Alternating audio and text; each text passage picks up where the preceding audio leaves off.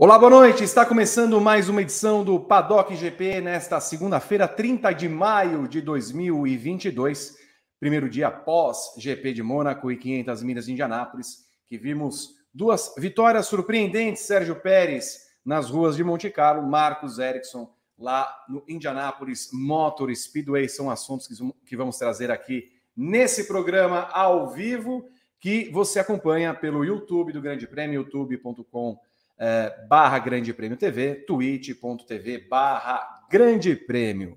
Eu sou o Vitor Martins e estão comigo nessa atração Evelyn Guimarães, Gabriel Curti e Rodrigo Berton. E temos muitos assuntos, né? Porque a FIA aprontou da sua. Até onde eu vi a corrida ontem, ao vivo e, e em tempo real, é, a FIA estava um pouquinho atrapalhada, mas me parece que ela se atrapalhou um pouquinho mais também. Houve uma série de queixas, o pessoal não estava muito feliz, não. Lá nas Quintas Minas de Indianápolis, Acho que a única pessoa que deveria estar hoje tentando se, se mutilar é Scott Dixon, que entregou a prova é, depois de liderar 932 voltas. E aí, o seu companheiro de equipe do carro, número 8, venceu a corrida. Chama a sua atenção mais uma vez, antes da ambulância passar aqui. Chama a sua atenção, mande o seu recado. Parece que está liberado já o mundo de superchats e afins. Sempre contribua conosco. E os assinantes também podem é, fazer a sua inscrição para o nosso canal clicando em Seja Membro e você vem para os planos Hattrick Grand Chelem, que dão direito para você vir para o nosso grupo no WhatsApp. Percebo que está levemente frio em Curitiba. Uh, no Brooklyn, Michigan, talvez esteja uma queda de temperatura. Final de semana não vai ser lá muito fácil. Estávamos falando, né, Evelyn Guimarães, com o Esteban Nieto, Argentina acordando a 2 graus, Montevidéu também friozinho. Espero que você esteja protegida com, a, com o santo. Uma, como se chama isso? Uma echarpe, uma galocha. O que, que é isso? Galocha não imagina. Um cachecol. Uma, um cachecol, isso, né? Galocha. Olá, Evelyn. Galocha no pé. No pé, exato. Eu estou um pouquinho confuso hoje. Boa noite. Eu tô... Calma, Vi, respira um pouquinho, toma uma água. Uma né? Eu sei que você está irritada ainda porque você teve que assistir a corrida de novo hoje, então assim, a da Fórmula 1, né? Viu o resumo, eu não sabia que tinha. Um resumo em meia hora. Foi para ele mesmo. tem, tem, tá ótimo. É, resume bem. Podia ser em Mas... 15 minutos, Evan. Eu já podia Daria também. Também. Daria também. Mas olha só, boa noite, Vi, boa noite, Gabriel, Gabriel Carvalho. Olha. Boa noite, Gabriel Carvalho. Boa noite, Gabriel Curti é, e os nossos amigos Padoques, Rodrigo Berton, todo mundo. É, foi um pouco confusa, a FIA estava bem confusa nesse. Mais do que o normal, mais do que o normal. Achei. Tem outras coisas que ajudaram a deixar mais confusa, mas ela, sem dúvida, estava tava batendo um pouco a cabeça mais que a Ferrari. Ai, a Ferrari, viu? Ai, a Ferrari. Mas esse vermelho aqui é em homenagem a Marcos Ericsson, viu? Super Marquinhos. Entendo. Gabriel Curti, boa noite. Seu comentário inicial. Boa noite, Vitor Martins, Evelyn Guimarães, Rodrigo Berton, todos os amigos e amigas da Nação Padocker. É, Segunda-feira pós Mônaco e Indy 500, né? Sempre um programa especial. Mais uma vez, para surpresa de ninguém, a Indy 500 foi bem superior a Mônaco, como, como acontece sempre. Mas ah, dentro dos, dos padrões GP de Mônaco, até que foi uma corrida ok, assim, interessante, é, pela chuva, pelo caos, pelo drama, né, por, por histórias, mas é, definitivamente não por ultrapassagens, por disputas de pista, porque é, é uma questão física, né? É uma questão física. Com carros desse tamanho, é, é impossível correr lá. Né? Então, mesmo com chuva, mesmo com a pista escorregando, em determinado momento até meio inundada. É, só Pierre Gasly fez ultrapassagens na corrida de ontem, uma coisa bastante melancólica. Muito bem. Rodrigo Berton, vem aqui para trazer a sua mensagem de paz e quietude para o nosso público que já vai fazendo adesão aos nossos é, membros, ao nosso Plano clube pole. de. Plano pole. pole. Ah, então, É, pole. já- já- Ah, eu vou ficar mais nervoso. É pole. É duro, Vitor. Vai ter time extended na Twitch hoje? Não, não vai. Com um plano pole não vai ter nada. 144 likes no momento. Vamos bater a meta de quatro dígitos de like nesse programa. Boa noite, nação Padocker, que já acompanha aqui mais uma edição 289. Estamos chegando à edição 300, Vitor Martins, desse programa. Essa semana chegamos à edição 150 do Padocast. Olha, estamos ficando é, antigos neste site. 289, é, isso? 289. Tá, já falei. Mais Enquanto você 11. vai falando, eu vou fazer a conta. Meu Deus. Onde estaremos em 300? É, aqui. Espera, assim, espera. Peraí. Hoje é dia 30, mais 4, sobe 3. 15. 15 de agosto? Impossível. Não, 15 de agosto? Ou se for dia 22 de agosto, tem festa. Não, 15 de agosto. 15 de Ah, agosto. uma semana antes do meu aniversário. Aí, ó, da, Dave Henriques, plano hat-trick. Bem-vindo. Davis. Manda um e-mail para contato arroba grandepremio.com.br que eu já te mando o link do grupo do WhatsApp.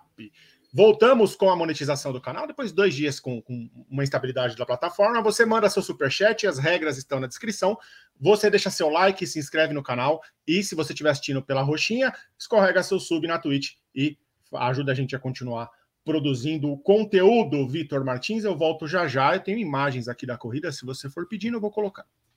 Eu vou precisar, porque. a Aliás, é uma pergunta, eu não tive tempo de ver ainda, mas eu soube, eu soube por, por fontes, que o briefing pós-corrida durou três horas.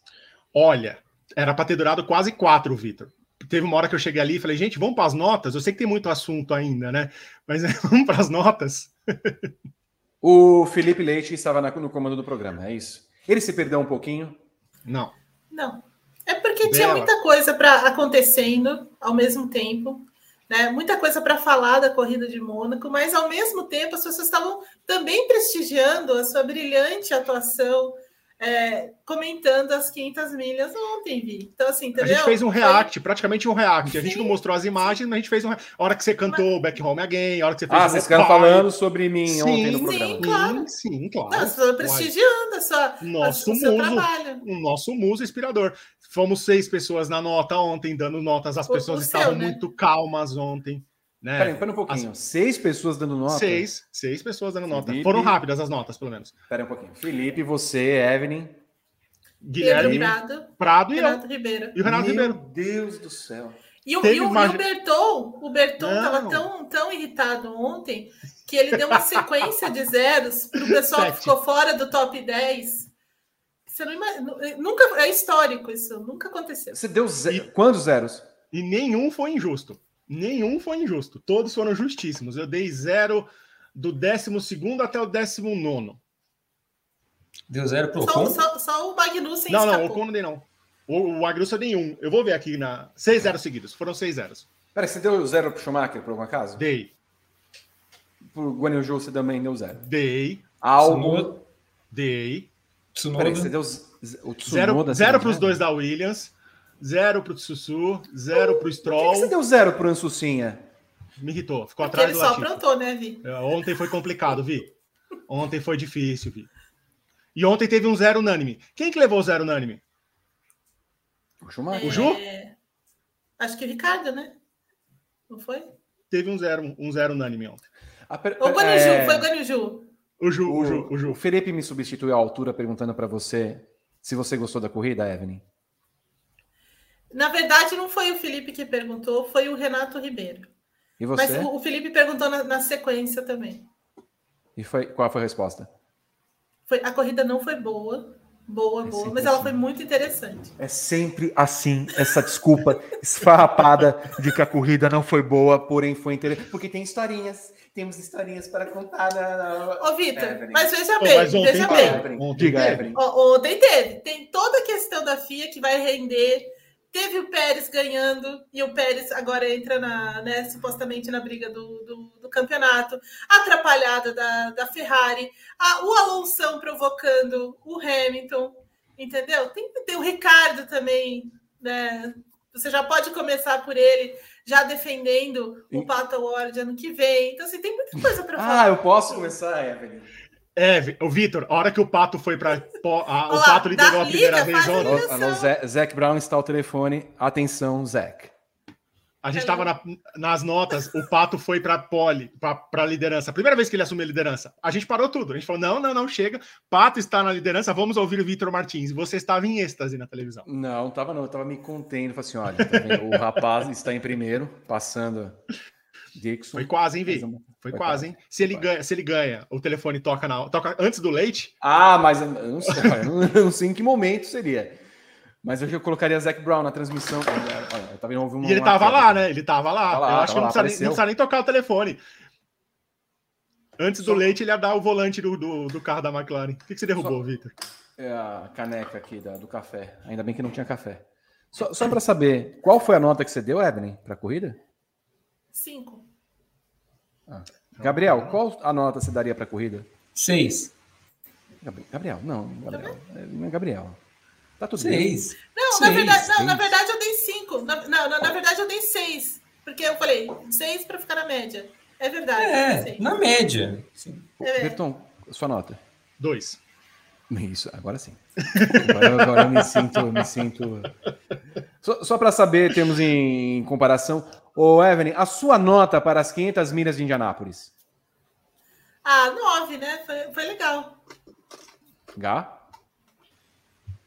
Oito, porque sempre joga a nota da Indy 500 lá para cima, né? Então sempre espero uma coisa histórica, heróica, com o final, os dois batendo roda na linha de chegada. Mas foi uma bela edição de Indy 500, foi uma boa corrida.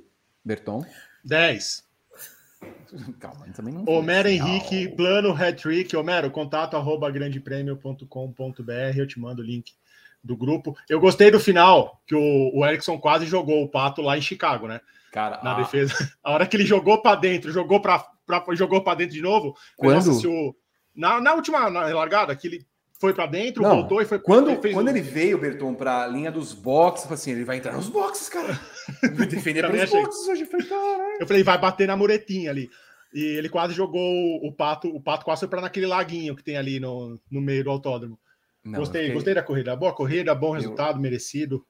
Gostei. Eu fiquei surpreso, realmente, quando o Erickson se defendeu ali na 199, na 1, que o Pato foi por fora. Ah, não, não regou. Ah, vai ganhar a corrida. Tudo bem. Bom, é, depois eu vou ver o briefing, o que, que aconteceu, porque eu estou curioso para entender. Três horas de programa, nota 6 para o GP de Mônaco.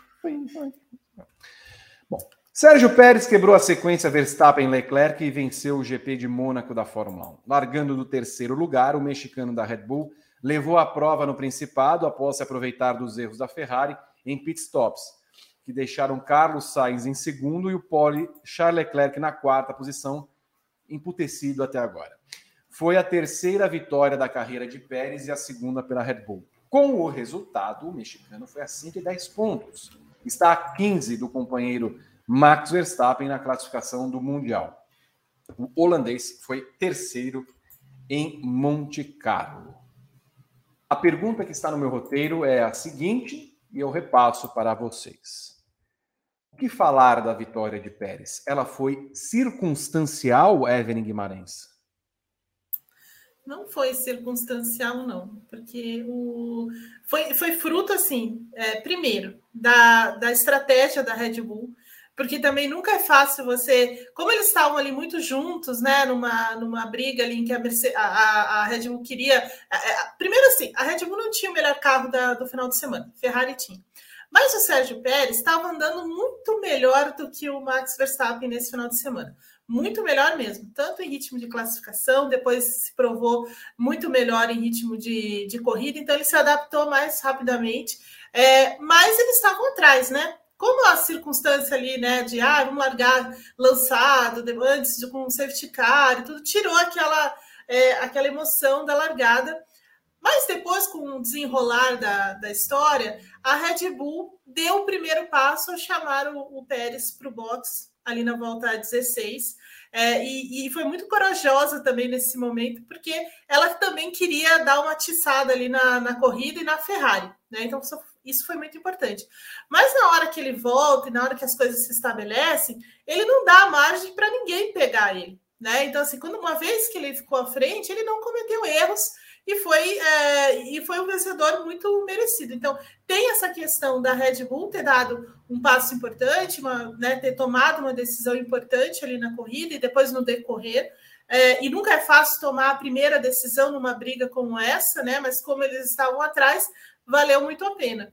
É, e depois a própria pilotagem do Pérez, que foi muito, muito precisa. O cara não errou, o cara teve, teve um bom ritmo de corrida. No final, o, o Sainz estava até melhor do que ele ali naquela parte final, mas ele não deu nenhuma brecha é, para o Sainz fazer qualquer coisa ou tentar qualquer coisa. O único momento assim que o Pérez tem um errinho e que foi na hora que eu estava vendo a corrida foi o que eu pensei, cara, pode ser que isso dê ruim no final, né? Foi quando ele dá aquela, aquela fritada de pneu ali na Mirabol logo depois que a, a corrida é retomada, e aquilo lá, cara, pode dar ruim aí. A, a você viu por que, que foi, Eve?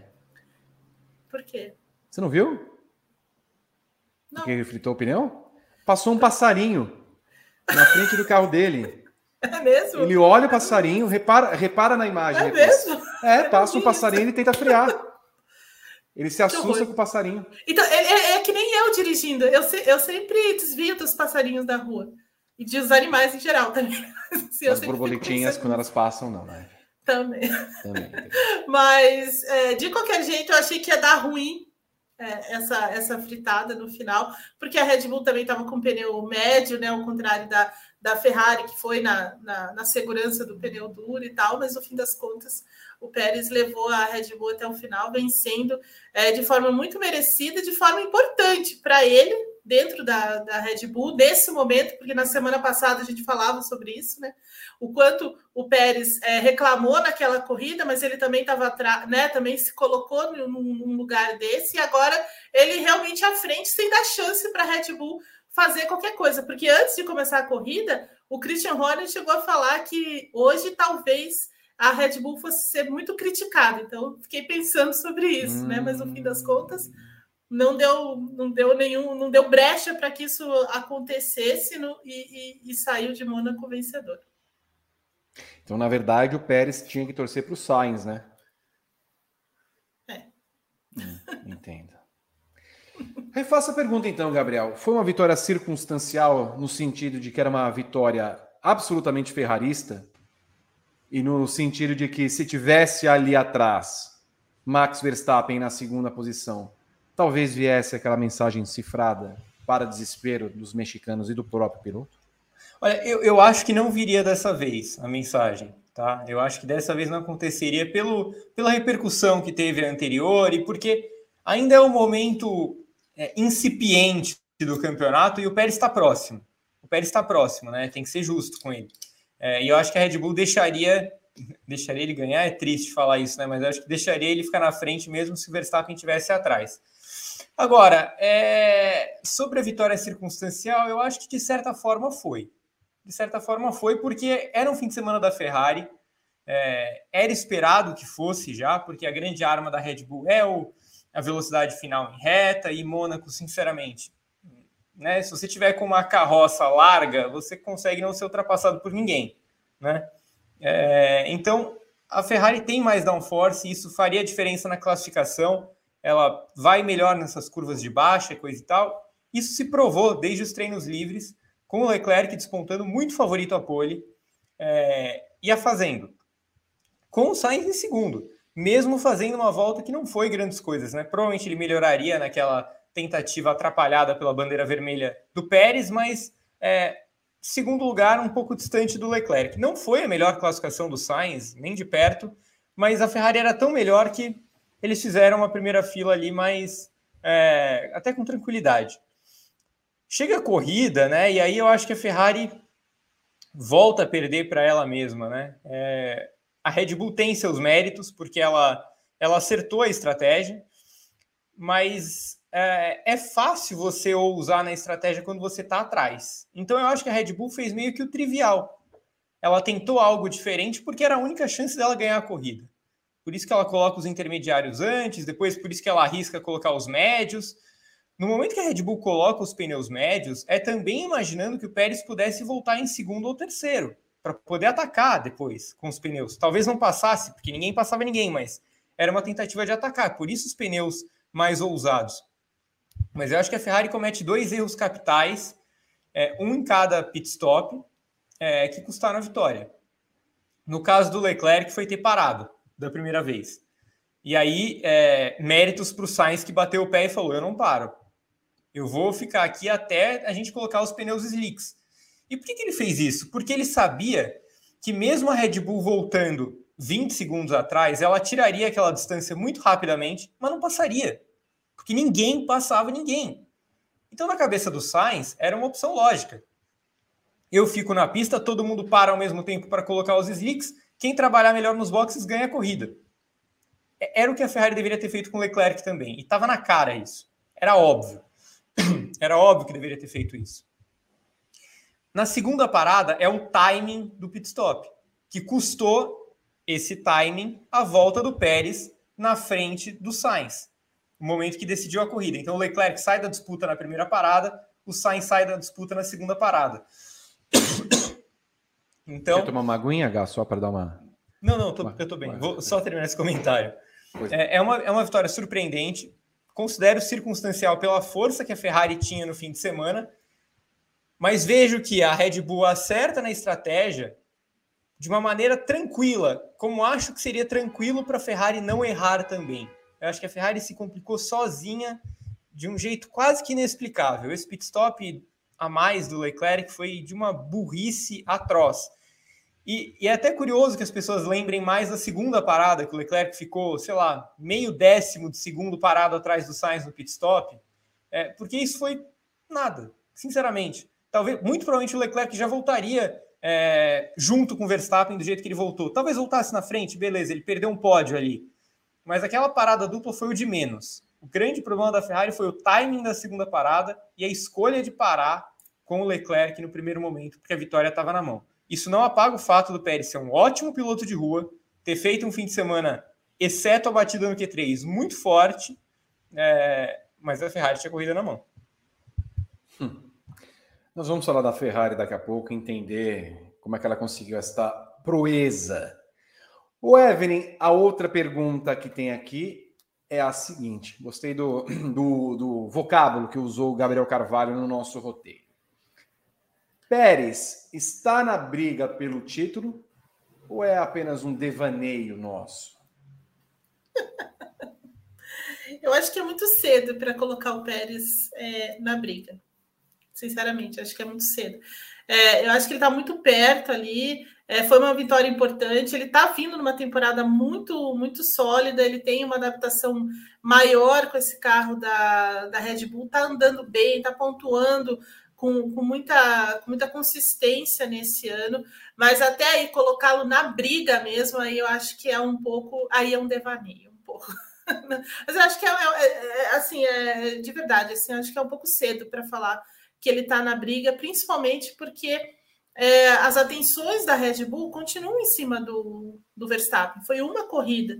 Né? Então, assim, é, as coisas precisam dar muito certo para o Pérez nas próximas etapas, né? Ele se manter muito longe do, do né, dessa, dessa tentativa de ter a ordem de equipe, alguma coisa nesse sentido. Então, assim, colocar um carro entre ele e o Verstappen, como aconteceu nessa, nessa corrida, com alguma frequência, para ele entrar nessa briga de verdade. Assim, acho que é, ainda é um pouco cedo falar sobre, sobre isso, mas sem dúvida é, uma da, é, é um começo de temporada fortíssimo é, do Sérgio Pérez nesse momento. Então, se você tivesse que cravar, a sua resposta seria não. Não. Que pena. Mas é, e se tivesse vencido na semana passada, você estaria 118, 117, 116. Não, acho que sim, sabe? Assim, eu, eu concordo com isso, acho que dá até para a gente desenhar isso. Mas levar isso ao longo da temporada, e eu acho que eu teria mais uhum. cautela. Eu teria mais cautela. Sinceramente, eu acho que. É, não, eu acho que o. Porque assim, eu acho que o, a, a corrida desse final de semana e tá, né, as dificuldades que o Max Verstappen encontrou é muito. É uma, sabe aquela coisa isolada? Uhum. É uma coisa meio isolada. Assim, não acho que ele vai ter esse tipo de, de comportamento nas corridas, próximas corridas, por exemplo. Entende? Então, assim, acho que ele é muito mais forte nesse momento é, de assumir essa, é, essa liderança até dentro da equipe. É, e, e, imagino que a Ferrari também vai ter mais cuidado a partir desse momento também com as, com as estratégias, com tudo, com tudo. Então acho pouco acho um pouco temeroso colocar é, dessa forma, né? ainda, ainda que ele esteja andando tão bem, ainda que ele venha de vitória, mesmo se ele tivesse vencido na, na semana passada. Antes de passar para o Gabriel, só quero fazer uma pergunta a vocês que são muito mais afeitos à cena é, do cinema. Quem é essa senhora que está aqui atrás parece de atriz? Não sei. Não, não, não parece ninguém. Eu não sei porque eu tô com Kate Blanchett, Blanchett na cabeça, mas não é ela. Ah, Vitor, pelo amor de Deus, não, né? Então, por é. isso que eu falei, não é ela. É. Alguém falou ontem que era Charlize Theron. É, essa não, mesmo. Ah, Também não. Mas não é. lembra. Falei, não tem nada a ver. Não, não nada lembra. De longe, não, inclusive, de inclusive a, Charlize ia em corridas de Fórmula 1. Ela apareceu é. bastante. É verdade. Ó, o Michael falou que a Xuxa. É, a Xuxa pode ser. Não, não tem nada a ver. Acho que é o cabelo, né? Porque é, ela, tá... ela tá me lembrando alguém. A menininha não lembra ninguém? Tipo uma, uma florista hum. silvestre que perfuma os campos? Também não. Não, também não. Então, não importa. Gabriel, você acha que Pérez vai disputar o título desse ano ou é um devaneio? Vamos lá. É, eu, eu diria que hoje, hoje. O, Pérez, o Pérez está na disputa pelo título, mas eu acho que daqui a algum tempo ele não estará mais. Né? É, Para o Pérez disputar esse título, eu só consigo pensar em quatro coisas acontecendo. Quatro. Então, quatro coisas. Para isso ser possível, o Pérez tem que manter o, o nível que ele está tendo. Que acho muito difícil. O Verstappen tem que manter o nível que ele teve nesse fim de semana. Também acho muito difícil. A Ferrari tem que naufragar. Porque só assim para a Red Bull liberar uma briga de verdade entre seus pilotos. Quatro. Pera mesmo um só, só, só, não falou uma coisa. É muito difícil a Ferrari naufragar? Não, esse é o item mais fácil, inclusive. Ah, ah bom. É, e o quarto é mesmo com a Ferrari naufragando, a Red Bull liberar de fato a briga entre seus pilotos. Que eu não acho que vai acontecer. Tá? Então, para mim, nada indica que o Pérez vai disputar o título. Hoje, o retrato de hoje, o recorte da temporada, é o Pérez disputando. Porque ele poderia ter três vitórias no ano. Ele poderia ter vencido em Jeddah, ele poderia ter vencido em Barcelona, ele venceu em Mônaco. É, ele tem boas chances em Baku, tá? É a melhor pista dele. Ele, ele, tem, ele venceu ano passado com a Red Bull, ele fez dois pódios com a Force India, então ele tem um ótimo retrospecto lá. Mas eu acho que uma hora o gás acaba. E acho que uma hora o Verstappen cresce em cima dele. Acho que uma hora a Red Bull manda ele também parar com de peitar o Verstappen. E só o item da Ferrari que eu não tenho certeza se vai acontecer se a Ferrari vai ressurgir mesmo. E, e o Leclerc brigar com o Verstappen até o final, ponto a ponto. Mas, mas, oh, mas é, é, assim, é, é uma, um ótimo começo de temporada do Pérez, tá? Assim, nesse momento eu acho até injusto dizer que ele não é candidato ao título hoje, mas uhum. eu não uhum. confio mais para frente. É, o Evelyn e Gabriel, me resgatem por gentileza o momento em que Christian Harner falou a respeito disso, que ele seria um pouquinho é, xingado, ofendido, a, a progenitora dele teria ido para outros lugares. É, me parece claro, pelo que você falou, Evelyn, que eles fariam de uma ordem de equipe, certo? Então, é, foi, foi o que ele meio que falou na, na ali, um pouquinho antes da corrida. Hum. É, ah, foi antes da corrida, não foi depois. Não, foi antes da corrida, antes ah. da corrida. Que, eles, que, ele, que ele tinha uma suspeita de que talvez as pessoas fossem criticar demais eles depois da corrida.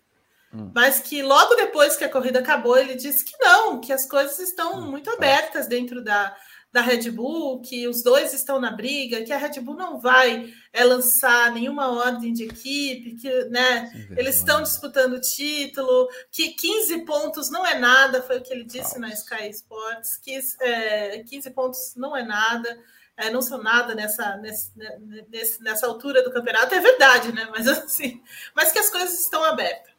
Uhum. Então, assim, as coisas mudam muito rapidamente na, na Red Bull, o... como sabemos, só que não. Se houvesse uma nota de 3 dólares ou libras, a face de Christian Horner estaria exposta nela, Evelyn? É, sim. Hum, entendo. É, o, o Gar, sexta-feira, quando chegou na coletiva, o Pérez falou que conversou com a equipe, estava tudo certo e tudo mais. Você se lembra exatamente o que ele falou? O, o teor da conversa? Olha só, é, o, o, Pérez, o, o, Pérez não é um cara que tem um histórico tão fácil assim nas equipes que ele passa. Isso é, é interessante falar. O Pérez teve alguns atritos com o Kobayashi na Sauber, teve vários atritos na McLaren, e aí não só no caso com, com o Button, mas quase saiu na mão com todo mundo lá. Né? Ele durou um ano só na McLaren porque o clima estava insustentável. Na Force India, a relação era diferente, porque o Pérez também bancava a equipe. É, a gente acaba se distanciando um pouco disso, porque hoje o Pérez é um tratado como um ótimo piloto, é um cara que fez por merecer chegar na Red Bull, mas em determinado momento da carreira dele, o Pérez foi um piloto pagante. E ele basicamente garantiu a sobrevivência da Force India naqueles anos de miséria absoluta, com o Vijay Malia é, correndo o mundo, fugindo, né? Que, que, esteja, que esteja livre, Vijay, por favor. Eu torço pela, pela liberdade do Vijay. É, então, o Pérez na Force India era uma relação diferente. A equipe, até certo ponto, era meio dele. E mesmo assim, ele teve momentos de rusga com Huckenberg e muitos momentos de rusga com Ocon. Né? Quando chega a família Stroll, a coisa muda completamente de figura, né? E aí a equipe vira do Lance Stroll. Surpreendentemente, não foi um momento tão conturbado na carreira do Pérez, talvez mais maduro, né? É, enfim. Mas não me surpreende ele ter tido atritos já na Red Bull agora, porque ele começa a enxergar possibilidades para ele. Naquele momento em Barcelona especificamente, a gente não está falando de uma, de uma ordem de equipe na 16 corrida do ano com Verstappen e Leclerc brigando ponto a ponto. A gente está falando de uma ordem de equipe que, por mais que tenha ajudado o Verstappen a assumir a liderança, é uma ordem de equipe que afastou o próprio Pérez da liderança do campeonato. Ali a gente está falando de um impacto direto na campanha do Pérez. Não é uma vitória que vai ficar para a carreira, vai ficar bonita no currículo, a gente está falando do campeonato. Então, o que o Pérez sentiu em Barcelona é que, pô, eles estão tirando minhas chances de título antes que eu possa as tirar, sabe? Meio que nessa linha. É, o que ficou dito pelas partes é que os pilotos estão livre, livres para brigar. Né? Foi a última palavra da Red Bull. Os pilotos vão poder brigar. É, agora, eu, eu, eu tenho muita dificuldade para imaginar isso. Primeiro, porque faz tempo que a Red Bull não tem dois pilotos parelhos é, na temporada, tá? Na temporada. Porque ela teve bons pilotos, mas que ficaram muito longe do desempenho do Verstappen. Até mesmo o Ricardo, no final da passagem, já estava ficando para trás. Então, desde que Ricardo e Verstappen estavam lá e brigavam por pódios, eventualmente uma vitória heróica, a Red Bull não tem uma briga direta dentro da equipe. É, e a última briga direta que ela teve por título foi marcada por acidentes, por confusões, pelo Multi-21, né? É, e por uma rivalidade muito forte entre Weber e Vettel, que definitivamente não eram pilotos do mesmo nível. Então, é, eu acho legal a Red Bull dizer que vai liberar as brigas. Eu espero ver isso na pista, porque a gente ainda não viu. O Pérez em primeiro, o Verstappen em segundo, além do, do episódio na Espanha. É, então, eu acho a, a, intenção boa, mas eu sinceramente não acredito. E eu acho que o Pérez vai reclamar mais vezes durante o ano. É, óbvio, um exercício de puro achismo. Se ele tivesse recebido qualquer ordem, digamos Verstappen em segundo, e ele estivesse na ponta, por tudo o que aconteceu na Espanha, vocês entendem que ele daria a vitória para Verstappen, Evelyn? Eu acho que ele, eu, eu acho que ele daria. Gabriel. eu acho também e depois destruiria o motorhome no soco. Sim. Depois falaria um monte, né, sobre a equipe e tal, mas ele, eu, eu, eu, eu acredito que o, que o Pérez não teria, não teria não peitaria a equipe dessa forma. É, ainda mais agora que está né, com, né, toda envolvendo as questões de contrato e tudo mais. Eu já acho que desta vez, em Mônaco ainda, embora seja uma prova mequetrefe à minha vista, ele peitaria, venceria. Ah, tudo bem, já venci em Mônaco, vocês não vão me dar a chance de ser campeão? Então tá bom. Embora tenha criticado muito o que ele fez na semana passada, o teatrinho, como vocês também falaram a respeito. Mas desta vez eu acho que ele não, não se renderia a, a, a, a, a ao ser o pedinte ali do, do, do Christian Horner. E não, sei se. Mas enfim. Eu, eu, tenho as dúvidas, eu tenho uma dúvida por causa do contrato, Vi. Uhum. Assim, porque eles estão negociando, né? E, e parece que é, eu não consegui confirmar isso, mas eu, eu li que meio que ele deixou escapar que ele já assinou o contrato. Então, assim, ah. é, ou que eles estão assinando, sabe? Então, assim, é, é, mas eu não consegui confirmar isso. Então, assim, é, sabe? Então, se ele está no momento em que ele está com, conversando com a equipe nesse sentido, acho uhum. que ele uhum. não, não, não fosse é, tomar uma decisão dessa agora, sabe? Sim. Até porque, assim, é, é, é um, é um tema para a gente falar, talvez semana que vem. Me lembrem disso. Até porque, assim, o Pérez, na verdade, também é um trunfo. Porque ele, ele sabe que ele é o único que encaixou ali como segundo carro direito. Uhum. Né? Então. Sim. Ah, vocês não me querem? Tá bom, vai, vai lá atrás do álbum de novo. Vai lá, o Ansucinha. O que, que ele fez o Ansucinha no final de semana? Vai lá, vai lá. Vai lá. Pega o Gasly de novo para vocês ficarem 10 corridas com ele e não fazer nada. Vocês jogam o menino embora. Vai lá. Pega o Tsu. Põe o Tsu aqui no carro. Vai ver quantos pontos ele faz. Quantas, quantas quebras ele vai dar pro carro. Aí ele também tem. Calma. Nós, nós vamos isso é falar verdade, bastante. Isso é verdade, isso é verdade. Vamos falar disso. Vamos falar disso semana que vem. O GP de Mônaco voltou a ter chuva após seis anos, mas em vez de caos, os céus trouxeram atraso em Monte Carlo. Eu não chamaria de céus, chamaria de outra coisa. A corrida teve um atraso de 53 minutos na largada e sua duração acabou encurtada em 14 voltas. Uma lástima. O quê? Uma lástima ter encurtado. Eu também acho Perdemos muita adiou? coisa. É verdade. Por que não adiou mais, assim, para ficar 30 voltas? A discussão de permanência de Mônaco no calendário é requentada ano após ano, sim. Mas visto que a direção de prova não tomaria a postura de ontem em qualquer outra pista, pergunto-lhe Evelyn A. Ainda há espaço. Eu, eu tô lendo o roteiro, tá, Evelyn? Eu não tenho culpa que, que tá isso no roteiro. Ainda há espaço para o Principado permanecer no calendário? Ah,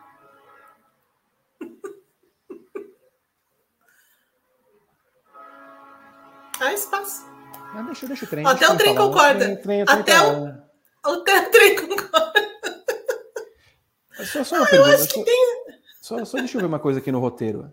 É, é, é essa a resposta, né? Acha que tem, né? Só para perguntar, Gabriel, é a resposta também sim? Eu, eu, eu acho que tem, eu acho que é um, é um mal necessário. Ok. Aí, então, tá assim, vamos falar mais disso, que eu não vou perder tempo, porque eu não entendi por que, que o Gabriel não pôs isso no roteiro. Escuta! Vamos falar de novo da FIA? Vamos falar, vamos falar de novo da FIA. A FIA me parece mais perdida que do ano passado. A vocês também parece isso? Sim. Muito. É horrível. É, porque, assim, parece que o, os dois estavam lá, né? O, Nick, o Rich e o, e o, o Dudu. Não, só tava um. Só, tava só, um. O, só, só o Duda, né? Só o Duda. Eu li, eu li um uhum. negócio que os dois estavam lá e que um não concordava com o outro e não sabia o que fazer. Eu posso, posso estar errado, mas eu li um negócio desse. Ah, não, o que, o que se sabe é que a, a Espanha e Mônaco seria do Eduardo Freitas. Ele, era, era ele o diretor nessa, hum. nesse final de semana. Sim, Mas eu posso bom... confirmar aqui com Por você. Te, teve, teve boas escolhas né, durante o fim de semana. Uma, uma boa bandeira vermelha no acidente do Tsunoda, né, no Q1. É, um virtual safety car com o carro do Schumacher partido ao meio. Partido esse, ao meio. Esse, Essa... Excelentes decisões. É, é, tá, tá, tá bem de sinalização, viu? Muito bom. Muito bom mesmo. É, houve tempo, assim, nisso a gente precisa elogiar Michael Masi, porque no, no reinado dele na FIA, ele largava na hora, dá, dá, duas voltinhas, vê como tá a pista aí, vamos botar um do lado do outro, cinco, apaga e vamos. Ontem já partiram com safety car, não deu nem chance. E aí, no momento que estava boa a pista, praticável a pista, ah, mas vai derrapar aí, rapaz, faz parte do negócio. Eu estava rezando, Evelyn Gabriel, para 2007 no Nürburgring. Que entrasse Tsu, que entrasse Latifi, que entrasse Guanyu Zhou no, no, na hora que estava largando, bota o pneu, é, sei lá, qualquer pneu para aquele momento e dá o bote. não teve isso. Nós perdemos isso porque a FIA quis determinar o pneu com o qual todo mundo largaria. E aí, no final das contas, teve aquilo. Vocês veem que a FIA é, está completamente perdida e no final das contas as pessoas que foram escolhidas não são aptas para fazer o trabalho e no final das contas também a FIA não tem ninguém para fazer o trabalho a não ser o próprio Michael Masi? Ah, eu não quero acreditar que a FIA não tenha pessoas para isso. Não é possível que a federação desse tamanho, homologando campeonatos aí em todo o mundo, não tenha pessoas para fazer tomar uma simples, né? Assim, to, não é simples o. Desculpa, eu usei a palavra errada. Não é simples o trabalho de ser diretor de prova da Fórmula 1. Não é simples. Sim. Mas assim, hoje, com todo o regulamento esmiuçado como está, né? Em que eles é, tentaram deixar o mais didático possível, não é, sabe, não tem como tomar essas decisões também. Né? Então, assim, acho que a solução não é o Michael Masi. Mas acho que o Michael Masi... Sim. O, o, o, faltou o, o Bottas e o Hamilton sentado sim. do lado, né? Eu vi o Alonso também ali em cima do, do guarda-reio. Não sei se ah, você chegou, teve essa. Sim. Mas assim, eu não, eu não quero acreditar que é, a FIA não tenha pessoas competentes para fazer isso. Não é possível que a federação não tenha. Né? Mas é, o que me parece que está acontecendo agora é você tomar todo o cuidado possível com tudo, sabe? Para tentar fugir de qualquer tipo de crítica, de cobranças. Só que nessa, eles também estão, ó. eles tá também estão se... Maravilha de bunda. Oi? É uma maravilha de bunda, né? Inclusive, foi presenteado o Lewis Hamilton com esse quadro maravilhoso. O, me o melhor, melhor vídeo do final de semana de Mônaco foi esse esse encontro é entre os dois. Mas acho que assim, a, acho que eles estão um pouco perdidos ainda é, nisso. Acho muitas pessoas falando ao mesmo tempo sobre as coisas aí, mas não acho que a solução da, da, da FIA seja realmente chamar o Michael Masi de novo. Acho que o Michael Masi cometeu um erro muito grave no ano passado, que decidiu o campeonato mundial, então assim, acho que não é o momento ainda. Mas talvez se a gente pudesse, tal, talvez fosse interessante para a FIA é, ter assim uma visão mais crítica daquilo que ela estava fazendo. Então, ontem estava é, todo mundo de intermediários no, no, grid. Ah, não, vamos, vamos, vamos largar com pneus, é, vamos largar com safety car. Então, automaticamente isso já colocou é, os pneus é, de, de, chuva pesada é, como obrigatórios, né?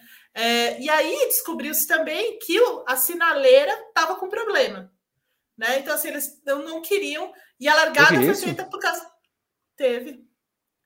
Por o... isso que não teve parada, largada, largada parada nesse final de semana. Ah, isso é mentira. Isso é desculpa. Isso é desculpinha. É, eu também acho, eu também acho. Isso Mas é desculpinha. Não teve porque é, eles ficaram com medinho da colocaram? pista. Oh, Verdade, desculpa, assim, não tem, a, a FIA não tem eletricista, Evelyn? Então, isso é mais grave. Isso é mais grave do que tentar fazer essa, essa, esse teatro todo, entendeu? Então, a sinaleira com problema, a direção de prova com problema, os caras querendo um cuidado é, enorme com, a, com o começo da corrida, as equipes também buzinando, porque foi um forfé danado ali é, no grid, era todo mundo carregando pneu para todo lado, ninguém sabia que pneu que era, e depois tinha que trazer os pneus de novo. Então, assim, uma loucura total e absoluta, né? É, e, e, só por isso a FIA tirou toda a emoção de uma largada que, que seria interessantíssima dos caras largando com pneus intermediários, a chuva aumentando, tinha de voltar, entendeu? Para os boxes, aí parava, parava depois a corrida e tudo mais, né? Mas. Esse, Deixa eu entender uma coisa. É... Os cinco sinais, apenas eles estavam com problema? É, não, não só eles, vários, vários outros sinais é, ele, é, eletrônicos na pista estavam com hum. problema. Olha, eu, eu é, assim. É, Mas aí, ó, aí tá, a luz tá verde, ó. É, é, então. é, exato, exato, exato, exato. Eu reparei isso também. E, e, assim, em todos os postos que eu lembro de ter visto ao longo da pista que estavam com sinais, tava tudo funcionando. É, exatamente. Não, a hora, a hora que, a hora que deu a bandeira correndo. vermelha, apareceu o painel vermelho. Aí, ó. Aí, ó. mas é, não, não teve nenhuma explicação oficial. Ninguém falou oficialmente sobre isso. Ah, mas era o que estava correndo a boca pequena. A boca pequena. Na boca de Matilde. Pobre Matilde. A Mastrange. É que eles estavam com medo de dar problema e, e, é, e ser um vexame. É, nós vamos ter ainda surpresas com a FIA. Ô, Gabriel, foram 53 minutos que dava para ter largado, a FIA interferiu nisso na largada. Não adianta a gente ficar, nossa, uh, vai chover. Se é para fazer isso, uhum. não adianta nada, né? Não, assim, é, é, a primeira coisa é que a FIA não estava sabendo que ia cair o mundo do jeito que caiu. Isso é óbvio. A previsão do tempo errou tantas vezes durante o, final de semana que eu não sei nem quantificar. Foram inúmeras vezes, dezenas de vezes que a previsão do tempo errou rude. Mesmo no, no dia da corrida, na véspera, todas as previsões davam conta de que das 11 da manhã às 6 da tarde em Mônaco ia cair o mundo. De fato, foi o que aconteceu. É, mas na, no dia, no dia, a chance estava em 20%. não sei o que aconteceu, não sei o que aconteceu, que simplesmente a previsão do tempo falou: não, não chove de jeito nenhum. Assim, se chover, vai ser uns minutinhos e tal. Aí, quando foi chegando perto da corrida, opa, tem gotas no grid, né? Uhum. Aí, essa hora, essa hora a previsão do tempo estava dando uns 10% ou menos de chance de chuva. Tava caindo umas gotas no grid. Bom, é... aí vai dar largada. Ah, não, não pode dar agora porque as equipes foram pegas de surpresa e elas vão ter que escolher os pneus para largar. Hum. Começou a garoar às 9h45, né? Dava tempo de você ter tido ali uma, um tempo de reação melhor do que ter esperado dar 10 horas para falar que não ia largar. Bom, aí fica aquela enrolação de pega pneu, escolhe pneu, não sei o quê. Aí fala, ah, tá bom, vai. Tá garoando só, vamos tentar largar. Bom, aí começou a cair o mundo, né? Aí começou a cair o mundo. Aí não dava para largar, tá? O, o senhor prefeito de Monte Carlo, que deixa os, os sinais apagarem, que deixa as ruas inundarem. Onde está o senhor prefeito de Monte Carlo? Quando o seu povo mais precisa, o povo sofrido de Monte Carlo. Bueiro está... transbordando. Sabe, sabe, Eve? O, o povo carente de Monte Carlo está padecendo nas mãos do senhor prefeito, que abandonou a cidade. Né? É, mas, mas uma coisa assustadora mesmo, a corredeira que estava tendo ali, parecia que era a maior chuva da história. Não, não era, né? Mas beleza. Enfim, aí depois os erros foram se sucedendo, mas como eu falei, quando a gente começou a falar do. Quando a gente começou a falar do, dos problemas da direção de prova, né? Eu acho que tudo começou no sábado. É, aquela bandeira vermelha do Tsunoda realmente ela, ela não, não, me desce. Ela não me desce. Camarada raspou no muro, voltou para os boxes sem o menor problema e deram uma bandeira vermelha. E aí chega no domingo, o Mick Schumacher espanca o muro, arrebenta o soft wall, o carro fica partido em dois VSC. Safety car, então. Sabe? E aí, nesse ponto, nesse ponto, o Michael Masi era muito bom. Nesse ponto, o Michael Masi era muito bom. Porque acontecia qualquer coisa, ele já. Bandeira vermelha. É. Bandeira vermelha. Camarada era viciado em bandeira vermelha. E eu também sou, sabe? Então, é, nesse ah, é? caso, nesse, não, nesse caso, o Michael Masi tinha toda a razão. É, mas, mas, mas, olha, sério, o carro ficar nessa condição. Não, não, não, não tinha condição. Não é, não Sabe? tinha. É, não, é ela. O que me irrita. É, desculpa, H. É, realmente. Safety car virtual. Peraí, o carro tava em dois. É. Entendeu? Não, se fosse, cabine, se fosse eu... num circuito permanente, já não era VSC isso aí. Num circuito de rua, isso é bandeira vermelha no ato. Pelo amor de Deus eu preparando o Back Home Again Indiana na, na o que que é isso? O cancro aparecendo na minha tela. Não, não dá. Não tem, não tem a menor coisa. É, olha. Um carro partido no meio. Assim, eu lamento dizer que nós vamos sentir saudades desse rapaz, porque eu não vejo a menor condição de a dupla, seja lá quem for que esteja no comando da corrida, porque assim, já são muitos erros, muitos equívocos. Toda vez que tem toda vez que tem um acidente de grandes proporções, aparece o virtual. Aparece. Eu não sei se é um procedimento. Não, vamos acionar primeiro para irritar todo mundo e aí a gente vai e faz o negócio. Toda vez é o virtual safety car. Toda. E aí acontece isso. Um carro partiu ao meio, ainda que a gente tivesse visto que depois o acidente não foi lá essas coisas, não, não, não pôs em risco o Mick, mas assim, olha o estado que ficou a pista. Né? Uhum. É simples, não tem, não tem muito o que pensar, não tem que ficar consultando nobres comissários. Vocês acham que a situação é para a bandeira vermelha? V vamos ter uma precaução, precauçãozinha? Vamos, vamos.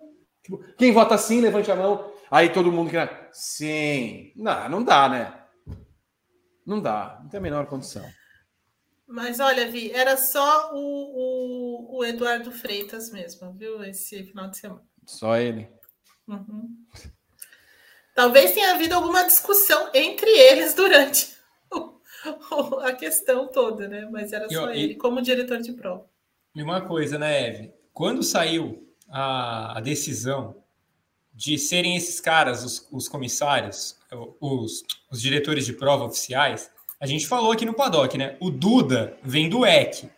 E o EC fica é. toda hora com full course yellow. Eu falei, esse cara vai ser viciado em VSC. Até agora. Sim. Me, me permitam outra, que eu, que eu voltei lá para ver, não sei o que. É o compunido. O compunido. Roubo. Roubo. Isso foi roubo. roubo. Roubo. A mão armada. Não, não, não dá. O, o timing da punição. Porque eles estavam disputando. O Ocon mal tinha trocado para pneu slick ainda. Tava lá. Sim. Aí, está aí. Obrigado, ah. Não, é sério. Não, assim, gente, com todo respeito, olha essa imagem. Como é que o cara da frente pode ser punido? É, é sério, com todo respeito. Sim. Ele ó, ficou ó, com a asa. Ele estava com a asa dianteira do, do, do sério, Hamilton no carro. Não tem condição. Pô, gente, que isso? É, a, a, punição, a punição por si só é uma piada. É uma piada. E, e só aconteceu porque aí é, é, uma coisa, né? Quando aconteceu do Hamilton é, ser prejudicado ano passado, ele foi mesmo prejudicado ano passado. A gente falou isso muito aqui e tal. Mas ontem o Ocon só foi punido porque o Hamilton ficou chorando no rádio. É muito. Assim, como o Ocon tivesse agredido ele. Mas, ah, ele jogou é, o carro em cima, ah, não sei é, o quê. Não, sim, não. essa punição não faz o menor sentido. Esse ponto, ninguém estava conseguindo colocar o carro nem de lado nesse ponto da pista. O Hamilton só foi porque ele estava desesperado, porque ele sabia que não ia passar de jeito nenhum. E aí ele falou: ah, vou me jogar aqui e se o Ocon não tirar o carro, a gente bate ou eu passo ele. Só que o Ocon vai, vai tirar o carro, sabe? É, ele estava na tangente, ele estava na frente, ele estava com um carro na frente do Hamilton. É. Essa, de, de, verdade, essa punição é, é, inacreditável. E o timing, porque faltando 12 minutos para o final da corrida veio a punição. 12 Não faz minutos para o final também. da corrida. Porque a Mercedes ficou chorando lá para a FIA também. Entendeu? E nós temos que falar disso também, porque foi uma discussão que levou a Ferrari a reclamar na, na Torre da Gloriosa. Não sei se nós temos aí alguma imagem, Berton. Temos? Por gentileza. Põe na tela, Bertão. Ok, Nenê. O Nenê, o Nenê está procurando no seu banco de imagens. Muita coisa, muita, muita coisa para Nenê. Vem, vamos, vem, Rodrigo Nenê, vem. Aí. É, não dá para ver exatamente. Oh, eu tenho. tenho quase 400 prints da corrida aqui, gente. Calma. O quê? É. Vamos fazer um revival de prints, porque eu preciso relembrar muito bem essa corrida. Eu tava com saudade. Ó, VV tá passando, tranquilo aí, e de repente, puf, pega na linha. Outrora, Evelyn Guima, Gabriel Curti Rodrigo Nenê. Isso seria passível de guilhotina. Aí não teve punição nenhuma. Sequer apareceu lá, noted, investigation e qualquer coisa do tipo. É, vamos explicar para o público. Houve alguma mudança, Gabriel? Houve alguma mudança. Exatamente por isso que o Verstappen não foi punido, nem o Pérez, que também deu uma triscadinha na linha na saída dele. É, o que aconteceu é o seguinte: antigamente, se você pisasse na linha que era branca, né? Hoje a gente usa a punição da linha branca, mas a linha é claramente amarela, tá, gente? É, se você pisasse na linha, você era punido. Não importa se você ganhou vantagem, se você escorregou, o que você fez, você ganhava uma punição.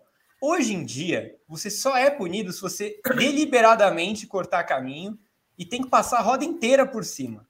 Então tem que ser uma tem coisa que, que cruzar você a linha. tem que cruzar de fato o pneu todo e você ter feito um movimento intencional para isso. para ganhar a posição, enfim, para brigar com o cara. Então, é, dentro das regras atuais, o Verstappen não merecia ter sido punido mesmo, ele foi bem julgado. É, eu entendo a queixa da Ferrari, porque a Ferrari estava mordida ontem, né? Mas é, nesse caso, a direção de prova acertou. Nesse caso, o Verstappen não foi beneficiado, porque a regra nova diz que ele só deveria ser punido se deliberadamente ele cruzasse a linha e fosse a, o pneu inteiro. Uh, ok. Você concorda com essa mudança de regra, Gabriel? Gabriel? Não. Não. Não, é, para mim, pisou na linha deveria ser punido. Eu, eu, eu, eu, gosto da regra rígida nesse caso, porque eu acho que é, às vezes isso é um ponto subestimado na Fórmula 1. Você sair dos boxes é muito difícil, os pneus estão zero aquecidos, e eu acho que você tem que ter a perícia de segurar o carro sem. Então, na minha regra, eu tô, tô, me sentindo aqui na central do apito do, do, do Sport TV, né? É, se eu fizesse a regra, ele seria punido, mas na regra não diz isso. A regra foi seguida. Obrigado, Salvio. O Nadine, você acha que a regra deveria ser como antes ou essa uma regra mais subjetiva está ok? Não, a regra anterior. Pisou na linha, é, é, sabe? Vai pagar lá um, um tempo e tudo. Nossa, e tudo mais. E é isso, entendeu? Eu concordo com tudo que o Gá falou agora. Tudo bem. O Rodrigo Nenê, vem Mas a Ferrari disse que ah. não protestou contra a Red Bull. Ela Por que, ela protestou então? Ah, não, ela só quis questionar tudo. Que nem o Marco do sábado, que só quis questionar a pesagem do, é. do Leclerc. Essa, tá é, esse, é, o, esse é o tipo do, do Matia Binotto. Essa. Escuta, nós não estamos numa aula de filosofia com, com Parmênides e Heráclito explicando para nós a, a, criação do mundo, que questionar se estão certos ou não. Né? Rapaz. Eles foram lá tumultuar a nossa vida. Foram, eles quiseram que a gente fizesse duas notas a mais do que a gente faria. Exato. o, que não foi muito e legal. A né? levou um tempo, é, e a FIA é. levou um tempão para, né? De uma coisa que era simples, já que a, a regra tinha mudado. É, sabe, levou uns 50 mil horas para falar, não, vamos rejeitar aqui essa, é, esse pedido aqui. Eu gostei muito, me deu engajamento. Eu gosto de números. Não foi ótimo. Todo mundo trabalhou 11 horas ontem, foi uma coisa linda. Não, foi. Eu fui fazer os noturnos ontem, fui fazer os noturnos ontem, a replicagem dos outros. Estava 6h45 da manhã já. Eu fiquei um pouquinho preocupado. Ah, olha aí, na sua Nós opinião, um, um, um, um, termômetro aí, né, Berton, sobre as pessoas. Claro, eu só vejo aqui um claro que sim. Temos. Sim. E a... olha quem tá lá, olha quem aparece, Bertão. É. Ela tá em Cancún ainda ou não? Não, voltou, voltou, voltou. É. Não, mas eu tenho uma enquete no chat do YouTube, Victor. Ah, tem? E aí? Tenho. 56% de 424 votos acham que o Verstappen deveria sim ter ah. sido punido. Era Mônaco. Eu também. Punido. Por que, que nós não fizemos essa pergunta justamente? Porque vai dar 60 40, Vitor, de novo, como Será? Sempre. Será? Vou fazer. Então. Vou na cara deles depois dessa corrida mequetrefe. Eu vou encerrar esta enquete. E faz, e faz aquela.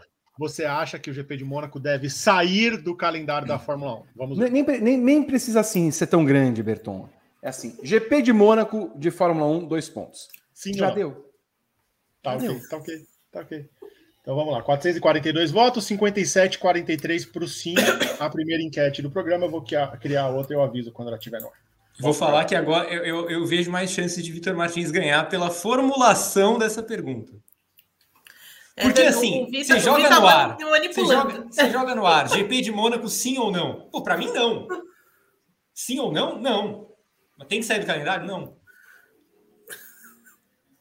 Peraí, então. Nenê, volta aqui, Nenê. Sim, bebê. vamos, sim, nós vamos deixar a pergunta mais clara para o nosso populacho responder.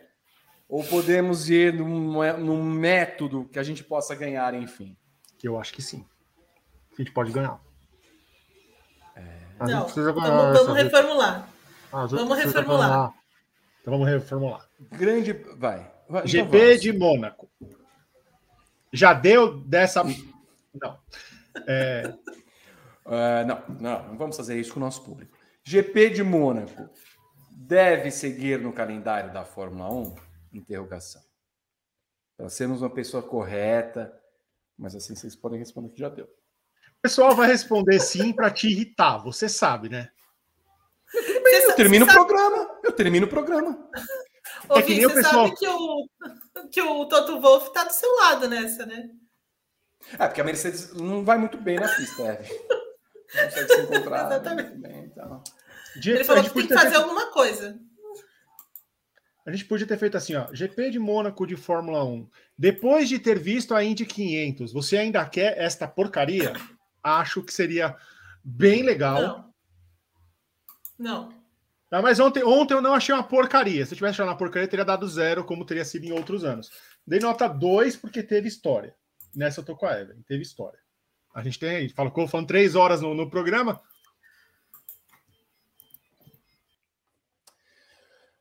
O, não, não é aqui, no meu roteiro. Espera um pouquinho. Eu vou voltar antes que. Eu, Ô, Vitor, Vitor. Ah, já temos 134 votos, 60 a 40 para o sim. Então Foi um prazer fazer esse Paddock GP hoje. Não, Vitor, a gente vai perder sempre de 60 a 40, cara. 60 a 40, essa, essa enquete é 60 a 40. Acabou, chega, chega, acabou. acabou, acabou. Eu vou fazer o eu vou continuar no programa em protesto. Eu, como é que coloca a sua voz aqui, ô Berton? Espera um pouquinho. Desliga a câmera, só desligar a câmera. Peraí. Stop cam. Ô, verdade. Stop. Assim, ó. Isso, agora só a gente fala.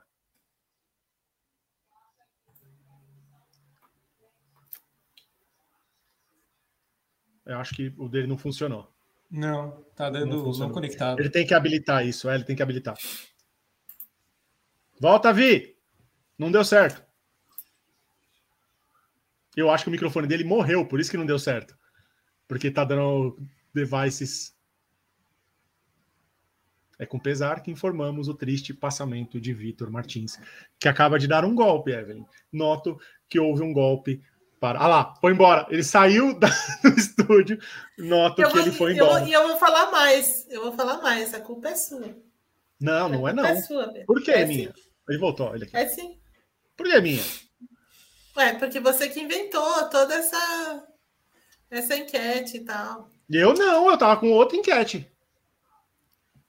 Você tá mutado, seu microfone. Viu? É aquele negócio do seu microfone que dá toda vez.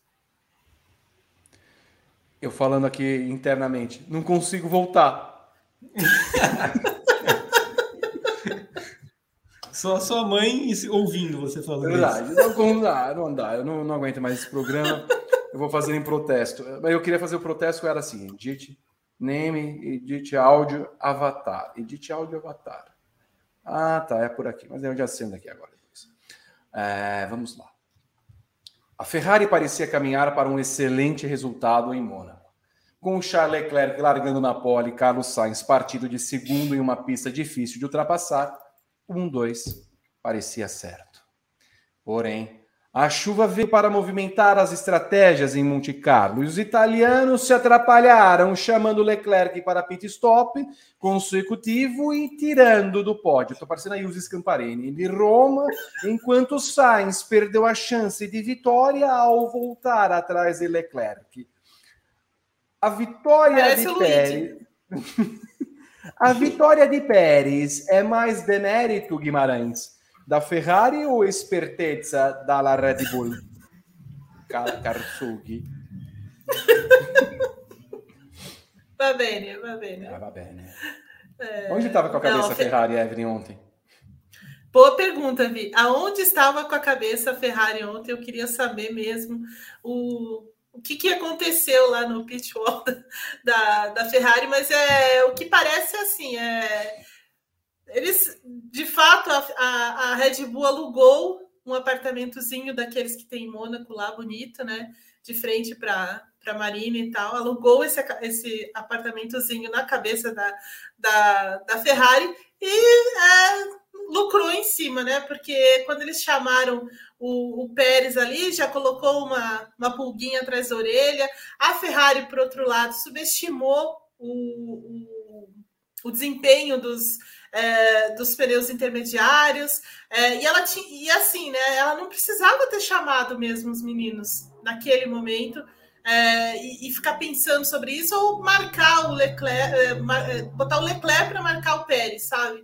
Então, assim, são, é, uma, é uma sequência de, de, de, de decisões assim erradas que ela teve, né? Porque ela tinha um bom ritmo, é, o Leclerc tava, o Leclerc foi o cara mais rápido do final de semana. Ele estava muito rápido também na corrida.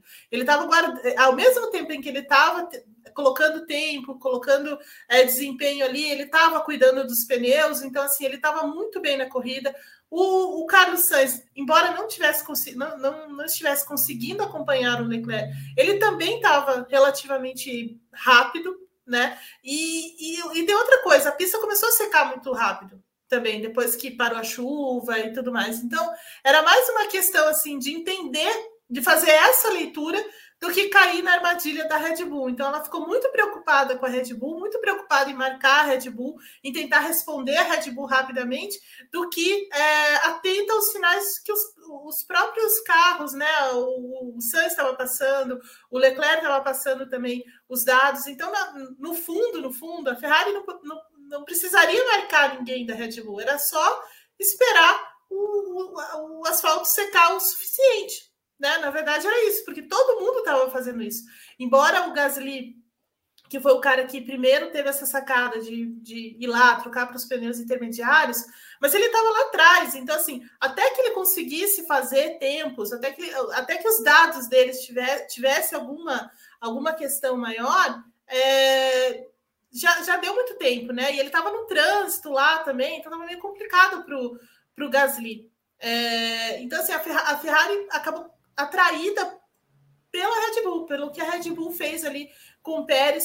Nunca é fácil você tomar essa primeira decisão de parar numa, numa condição dessa, mas o desempenho da Ferrari, a forma como o asfalto estava secando, né, ela poderia ter é, tido essa reação, sabe? Pensar no carro dela, nas coisas, no, no, nos sinais que o carro estava passando, do que os pilotos estavam passando, do que realmente tentar marcar os caras da Red Bull. E pelo amor de Deus, né? A Ferrari colocar o Leclerc para marcar o, o, Pérez também, joinha demais, né? Então, assim, é tudo meio, meio complicado. Então, assim, a, a, a chamada do Pérez, a chamada do Leclerc foi muito cedo foi muito cedo nas duas vezes, tanto na primeira vez que não precisava, quanto na segunda vez. E um problema maior foi que a pista também é, precisava de um pouco, é, precisava ficar um pouco mais, uma volta a mais ali por causa dos pneus, né, dos pneus slicks, que, tá, que a temperatura não estava chegando tão rápido, então precisava secar um pouquinho mais. Esse foi o pulo gato da Red Bull, né? A Red Bull ficou uma volta a mais do que eles. Então, assim, a, a Ferrari se encrencou bonito ali, tanto na primeira parada do Leclerc, quanto na segunda, chamou cedo demais é, os caras. É, e no caso do Sainz, que estava certo desde o início, né? Porque ele, é, desde o início, começou a bater o pé com a equipe, ó, vamos esperar, vamos esperar e tal.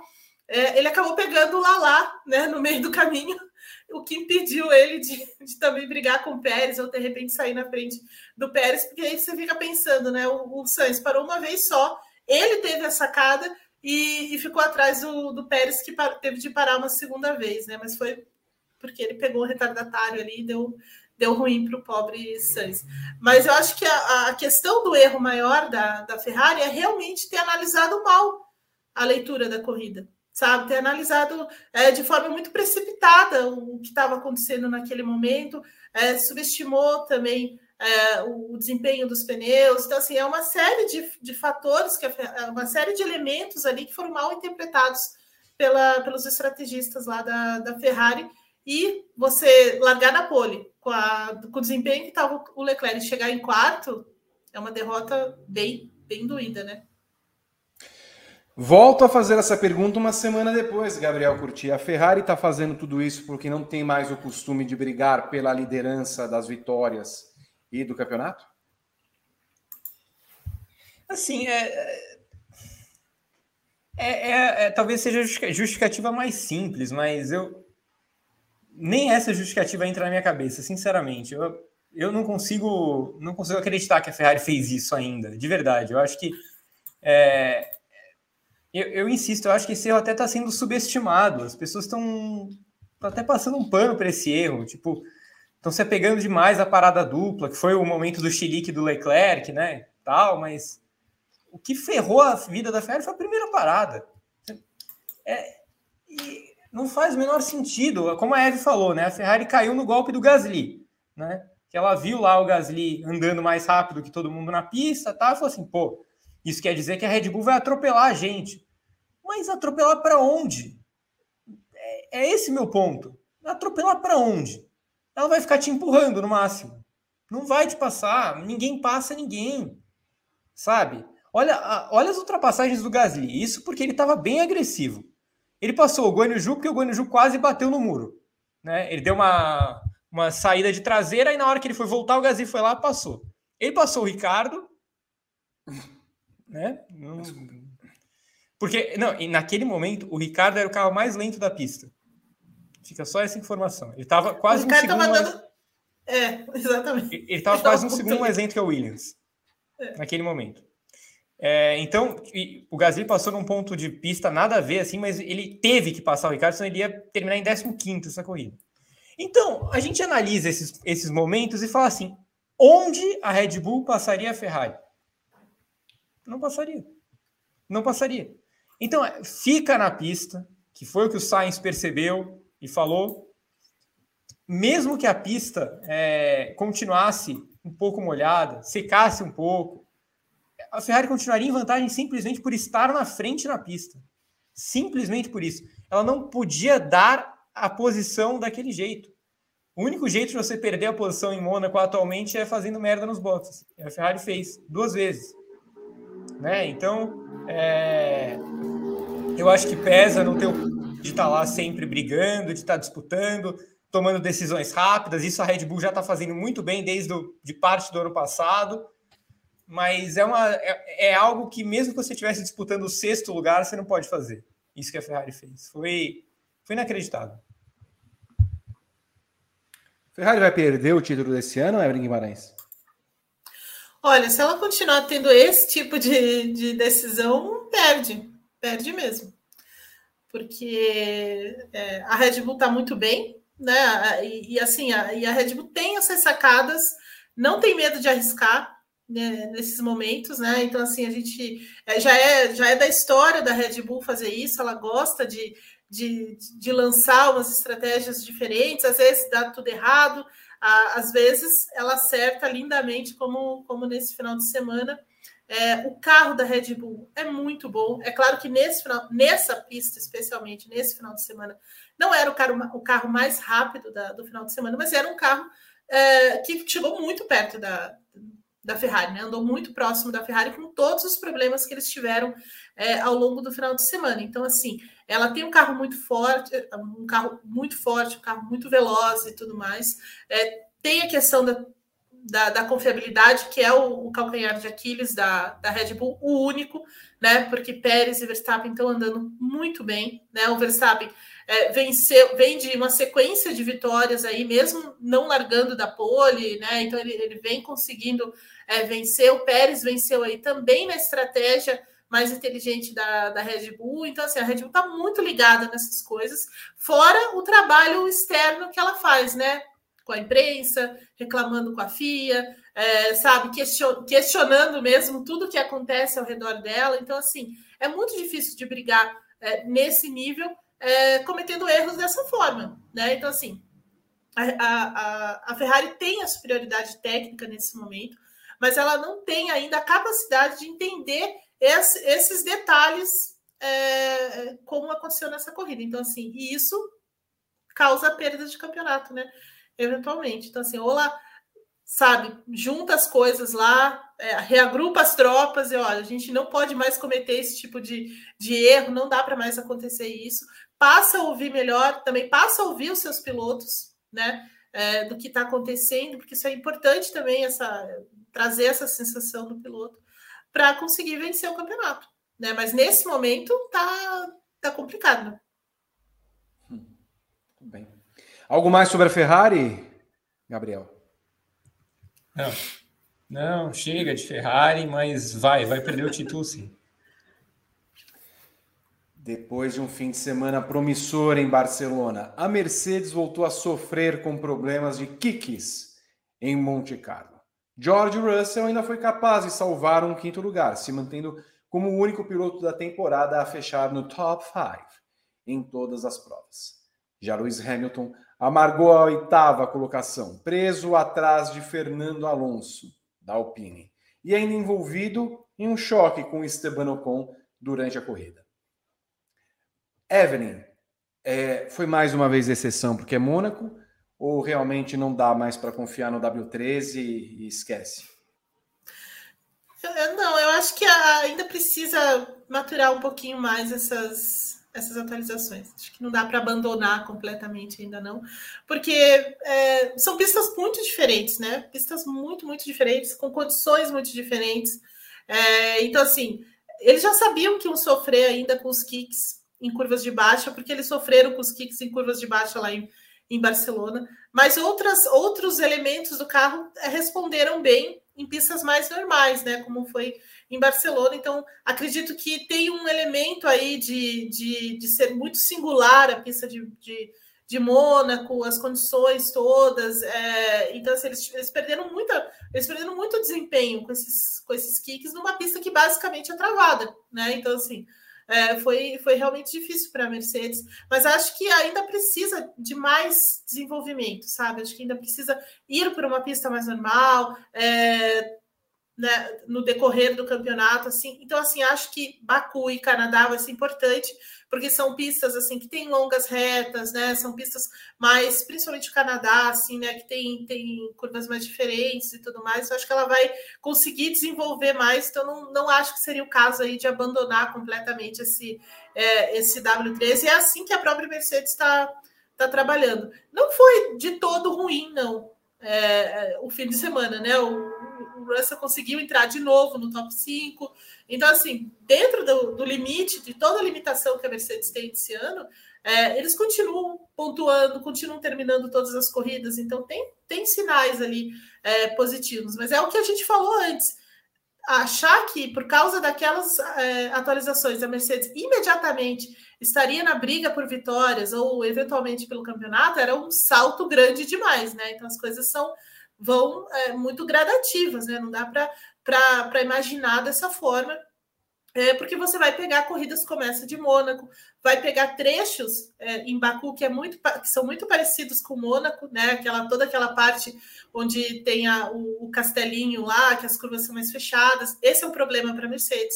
Então, assim, é, ela precisa ir identificando isso e, e, e, desenvolvendo. O que o Toto Wolff falou depois da corrida foi que eles ainda vão dar algumas, alguns meses para esse, esse pacote de atualizações antes de tentar é, decidir realmente se ah, não realmente não deu certo, não vai mais, não tem o que fazer aqui.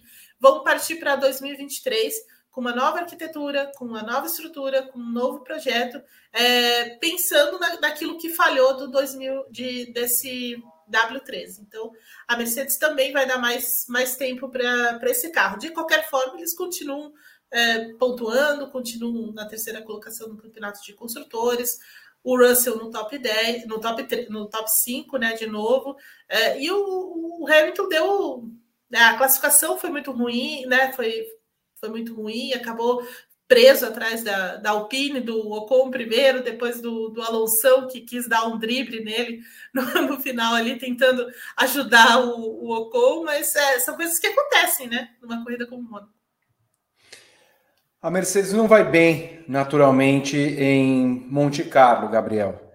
Ela pode falar que fez os pontos necessários para o final de semana e esperar as próximas provas, como a Evelyn falou, ou é o caso mesmo de já ver, ah, nós estamos tomando seis décimos em qualquer situação e, e vamos pensar, repensar o projeto para o ano que vem? Não, só, só, não foram os pontos necessários porque o Hamilton ficou em oitavo, né? Mas o Russell ficou no máximo de posição que dava. Quinto lugar era a Mercedes sabia disso, acho que não tinha muito segredo aí, era bem esperado. É, aproveitando que a Eve falou, né, sobre o carro da Mercedes não casar com o Mônaco e sobre como isso já era esperado, no programa da semana passada, depois, da, depois da Espanha, você perguntou, né, se a campeã tinha voltado, se, a, se era absurdo imaginar a Mercedes brigando pelo título já esse ano. A resposta que eu dei foi: se a Mercedes andar super bem de novo em Mônaco, eu vou achar que a Mercedes vai disputar o título. Porque na minha cabeça, o que aconteceu em Mônaco era exatamente isso. Então, é, não acho que foi nenhuma surpresa esse resultado. Acho que, de novo, o Russell teve um ótimo final de semana. É impressionante ele ter top 5 em todas as provas da temporada até agora. É impressionante, né? Tendo claramente o terceiro melhor carro, ou seja, o teto dele sempre vai ser o quinto lugar. Ele está acima do quinto lugar em todas as provas até agora da temporada. E ele aproveita as oportunidades. Ele está muito bem mesmo. Russell faz um grande campeonato. É, e o Hamilton acabou que foi uma corrida muito parecida com a do ano passado. Com a diferença que ao invés de ele ficar preso no Gasly, ele ficou preso na dupla da Alpine. Né? Ano passado foram, foram Vettel e Gasly, esse ano foram Ocon e Alonso. É, então, até olhando para o ano passado, em que o Bottas teve um fim de semana iluminado até a porca ficar presa, foi parecido com o que a Mercedes teve esse ano. Foi parecido. Então, eu não me desesperaria, acho que a Mercedes não vai se desesperar com o W13 não tendo performado em Mônaco. Eu acho que as próximas pistas são interessantes para a Mercedes. Eu acho que ela vem forte em Baku. Eu acho que ela vem forte no Canadá. Mas também, aproveitando o que a Eve falou, são provas importantes para a Mercedes, porque se ela não for bem, aí a nossa resposta tem que começar a mudar. Porque na mesma linha de Mônaco, se ela fosse muito bem em Mônaco, quer dizer que está tudo dando certo. Se ela não for bem no Canadá e no Azerbaijão, aí a gente vê que a Espanha foi um ponto fora da curva. Só aquela pista de teste e tal, e aí o carro voltou ao normal. Então, é, é, as próximas duas provas, né, no caso, as duas próximas semanas, não essas duas próximas, vão ser decisivas para o futuro da Mercedes. Porque eu acho que não é para abrir mão do W13. Mas se ela tomar um pau nessas duas corridas, que teoricamente são boas para ela, aí eu acho que começa já a chamar o W14 para aquecer. Uh, ah, não. O próximo, o próximo tema, segundo aqui o meu, o meu roteiro, eu só vou, só vou falar dele se a gente conseguir bater a meta de mil likes. Lá em Time Extended na twitch.tv barra grande prêmio. Que é um assunto muito, muito duro de se tratar. Então, eu recomendo você que está na sua casa a dar o like aqui no youtube.com barra grande prêmio TV nesse vídeo. Com mil likes, nós vamos falar de um assunto bem, bem pegajoso, bem caramúgico, bem lento. Então eu espero que vocês contribuam para que, tenha, que tenhamos mais programas. Se não, eu só lamento por vocês. Tal qual a irmã Selma, vou rezar. O pelotão intermediário em Mônaco teve Fernando Alonso conquistando o melhor resultado da temporada 2022 em sétimo. O espanhol chamou atenção por ter andado em ritmo abaixo para segurar, segurar Lewis Hamilton, em tentativa de Esteban Ocon superar o heptacampeão e compensar a punição que recebeu de 5 segundos por um toque na curva 1. A estratégia não deu muito certo, e Ocon, que cruzou a linha de chegada em nono, foi jogado para fora dos pontos, coitado. Valtteri Bottas e Sebastian Vettel completaram a lista dos pontos em Monte Carlo. Ô Guima, o que achamos da estratégia da Alpine sobretudo pensando que Alonso se dispôs a fazer o que Ocon não quis fazer em Miami. O contrato, né? É, eu, eu achei, eu achei, eu, eu, gostei até, eu achei que beleza. É, você tem que trabalhar com algumas, com o que você tem nas mãos, né? Não daria certo, não daria certo, mas é, tudo bem. Mas eu acho que a questão ali também é que o Alonso tá querendo negociar tudo, né? Então, assim. Hum. É, Alma. Tem muito, muita conversa nesse final de semana sobre o futuro do Alonso, sobre as escolhas da Alpine, Oscar hum. Piastri no meio, né? Fizeram vídeos e coisas juntos nesse é. final de semana. Então, assim, muito, muita conversa nesse sentido, né? Então, não sei, talvez a gente tenha aí algumas surpresas é, para o futuro. Mas eu achei interessante isso, talvez para depois ele falar assim: olha, você lembra lá em Mônaco, quando eu te ajudei, quando eu tentei te ajudar e tal, e agora você não quer ajudar. Então, assim, tem, uhum. tem isso, né? O Alonso é, é como a gente sempre falou, o Alonso ele é sinistro, né? Ele sempre uhum. pensa em todos os todos os, o, sobre todos os prismas, né? Então, assim, até pensando no futuro, talvez tenha alguma, alguma relação com, com isso. Mas nesse momento, acho que é pela, pela essa questão de também estar negociando dentro da equipe, colocando as coisas, né, as cartas na mesa e tudo mais.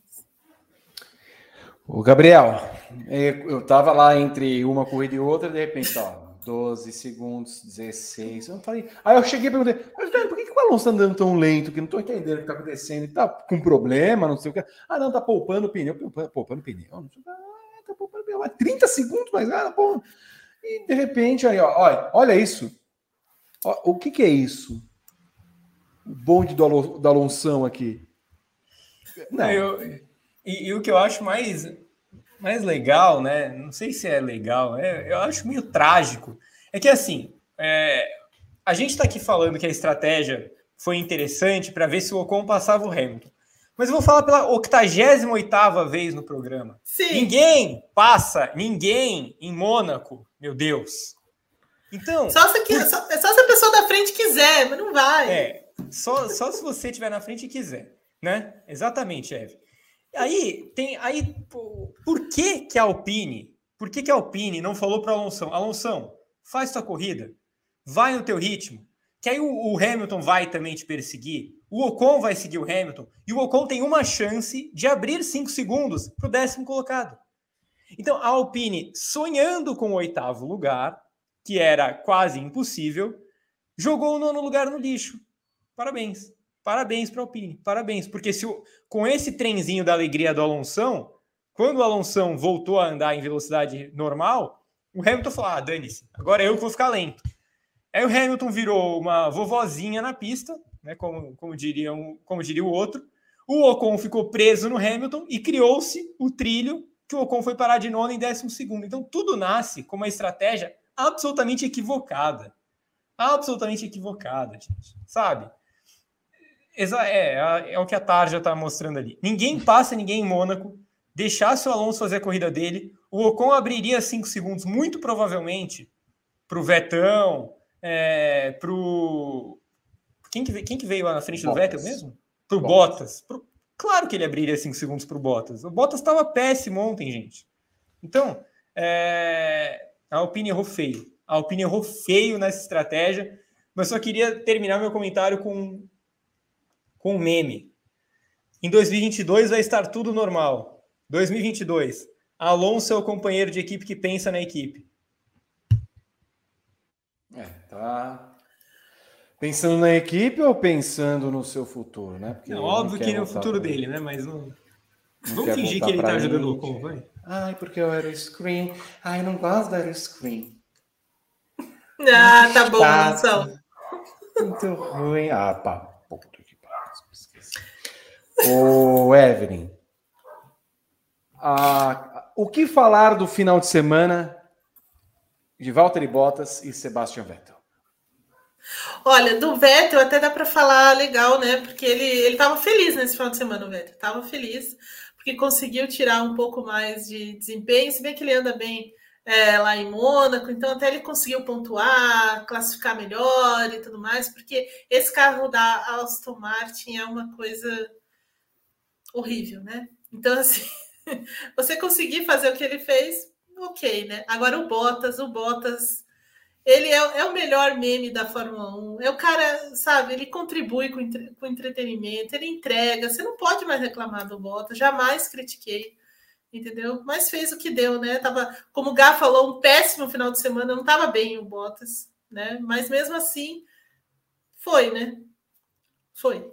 Quantos foi. likes temos?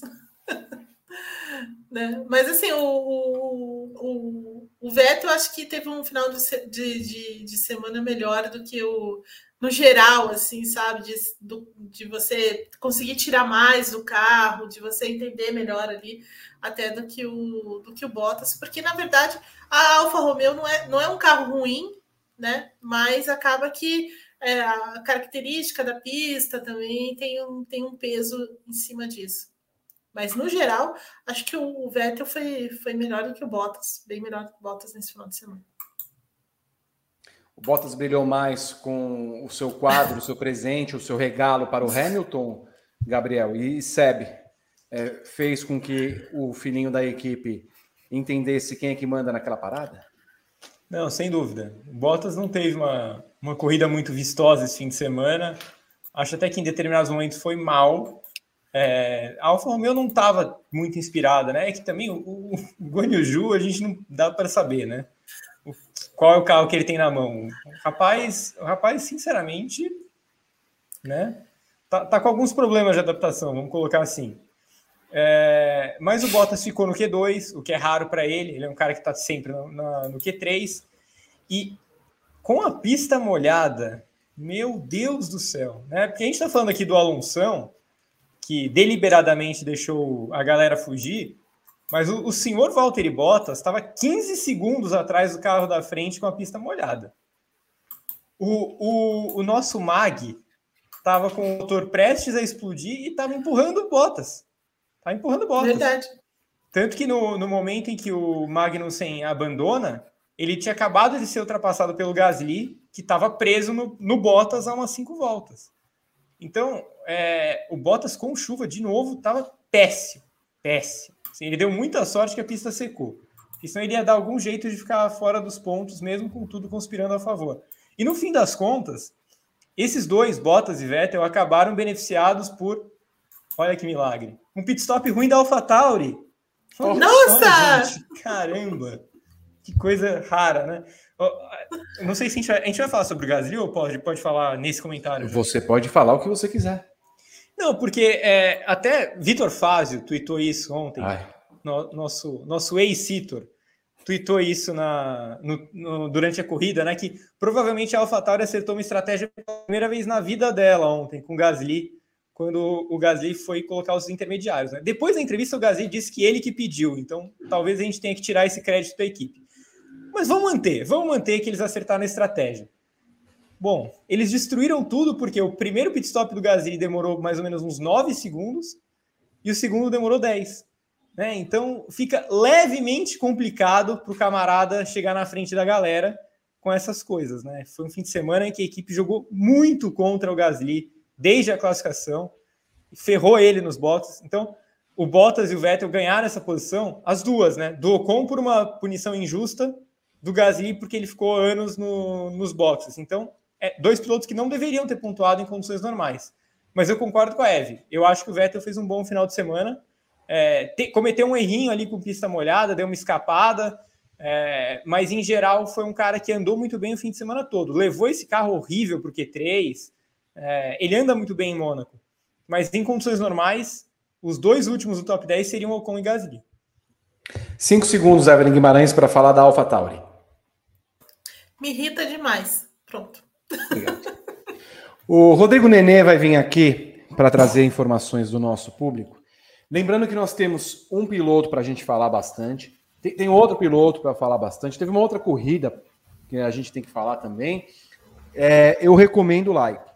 Teve outra, outra categoria que a gente precisa falar também, que correu. É, sabe? que ganhou. Então, que ganhou, hum, se você é, não colaborar, dele. não colaborar, quantos likes nós temos no momento, Berton? 668, 672. 672. Eu vou fazer o seguinte: em cinco minutos vai ter que chegar em 750. Em 750 eu me dobro, me curvo. Ah, 750. 750 pessoal. Se não, pessoal. Não. Vamos 700... lá, gente. Ele, ele vai se curvar. Eu quero ver isso. Eu, eu acho que 750. 750 eles vão chegar até eu ler as mensagens aqui, Vitor. Por favor, então, então leia. Sim, por favor. André Keller mandou uma. Like. André Keller mandou uma mensagem de assinante. Ele, é, ele é membro há dois meses no plano Hat-Trick. Apenas agradecer a super cobertura da Fórmula 1 e da Indy também comemorar o retorno do clube de assinatura do Grande Prêmio. Pois é, clique em Seja Membro e faça parte. Renan Rachid Chueiri, novo membro Poli. Alisson Bales, graças a Deus por me fazer latino. Para cima, Pérez, ele que é assinante há 12 meses do Plano Poli. Dave Henriques, novo membro do Plano Hat-Trick. Homero Henrique, novo membro do Plano Hat-Trick.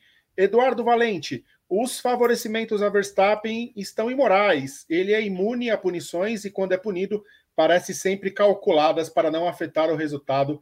Vide Jeddah 2021. Tá bravo aí o Eduardo Valente, que é assinante há três meses do plano Hattrick. José Renato Coelho de Souza refez a assinatura no plano Hattrick.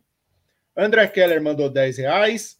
Homero Henrique mandou 10 reais, Nipuluso mandou 3,13 e o Adrian Soares mandou 10 reais também. E essas, essas as mensagens, as regras do Superchat estão na descrição e não bateu 750 enquanto eu falei, Vitor, 722. Darei mais. Não, temos quatro minutos. Quatro ó, minutos. Vamos, a gente pode falar. A gente pode falar se vocês colaborarem.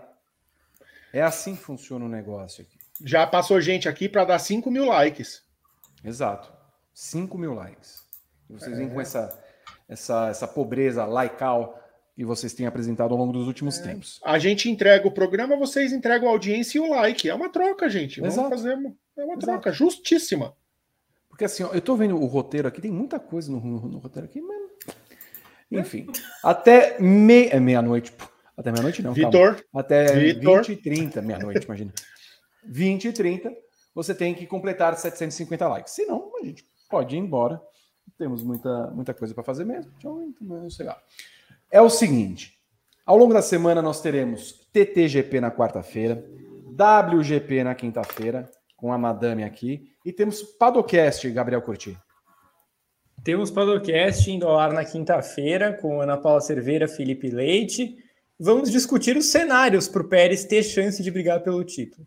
Mais do que simplesmente vai brigar ou não, a gente vai tentar destrinchar os cenários possíveis para isso acontecer, passar pela temporada até agora, relembrar as provas que ele teve chance ou que ele ganhou, como foi Mônaco. E vamos ver. Como o Pérez vai fazer para bater o Verstappen? Ah, como fazer? A gente vai descobrir na quinta-feira. Então acompanhem Padocast nas várias plataformas, agregadores, também no canal 2 do Grande Prêmio. Se você quiser ver em vídeo, não perca essa edição formidável com Gabriel Curti, Ana Paula Cerveira e Felipe Leite, o torcedor do Banana Bonita, o time do Equador. Muito importante. E também, Vitor, os cortes do Padocast no TikTok. É só procurar para o Padocast, tem o perfil do Padocast no TikTok, onde a gente posta os cortes em vídeo do pessoal do, dos assuntos da edição da semana.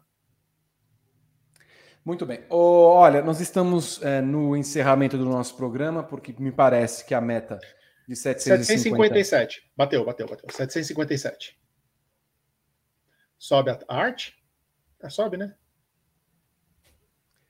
Bom, é, nós vamos encerrar o programa aqui no nosso canal no YouTube. Nós vamos ficar em twitch.tv barra grande prêmio. Onde é mesmo, Berton? twitch.tv barra grande prêmio.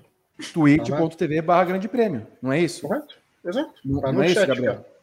Tu, é, pior, pior que isso, pior que isso. O, o Guima. Hum. Qual, não lembro muito bem. Olha lá, twitch.tv barra grande prêmio. O Rodrigo Renault, bebê, vai rodar a vinheta para encerrar o programa aqui no nosso YouTube e nós continuaremos na sequência para falar do, cara, do, do caramujo, da lesma laranja, do, do alemão que só bate, das 500 milhas de Indianápolis e de Felipe Drogovic. Então, se vocês não vierem, certamente vocês são a mulher do sapo. Pronto? Quem fala? Tô ligando para saber como você está, Evelyn Guimarães. Mas também para saber como Gabriel Curti está, porque continuamos o nosso Paddock GP em Time Extended aqui em twitch.tv barra grande prêmio. Chame os amigos, fale para eles, não precisa de conta, eu tenho certeza que você vai acompanhar e gostar do nosso programa e também desta rede social. Rodrigo Nenê vai trazer as benesses daqui a pouco do que esta rede roxa eh, entrega para todos nós. E vou entregar o primeiro assunto desse Time Extended, Daniel Ricardo. Daniel Ricardo teve outra apresentação abaixo da média. E olha que o sarrafo dele está baixo. O australiano levou a McLaren apenas ao 14 lugar em Mônaco, enquanto o companheiro de equipe Lando Norris somou pontos na sexta posição. O fim de semana acabou marcado por uma forte batida na sexta-feira e também pelo desabafo de Zach Brown, CEO, confessando que o australiano tem andado abaixo das expectativas nas últimas temporadas e falando das condições do contrato. Evelyn Guimarães, mesmo com contrato até 2023, e andando mais lento que Nicolas Latifi em Mônaco, o que prevemos para o futuro de Daniel Ricardo na Fórmula 1? Não será na McLaren, certo? Olha, depois do que o Zac Brown falou no final de semana, juntando com a atuação pífia e medonha do Ricardo nesse final de semana também.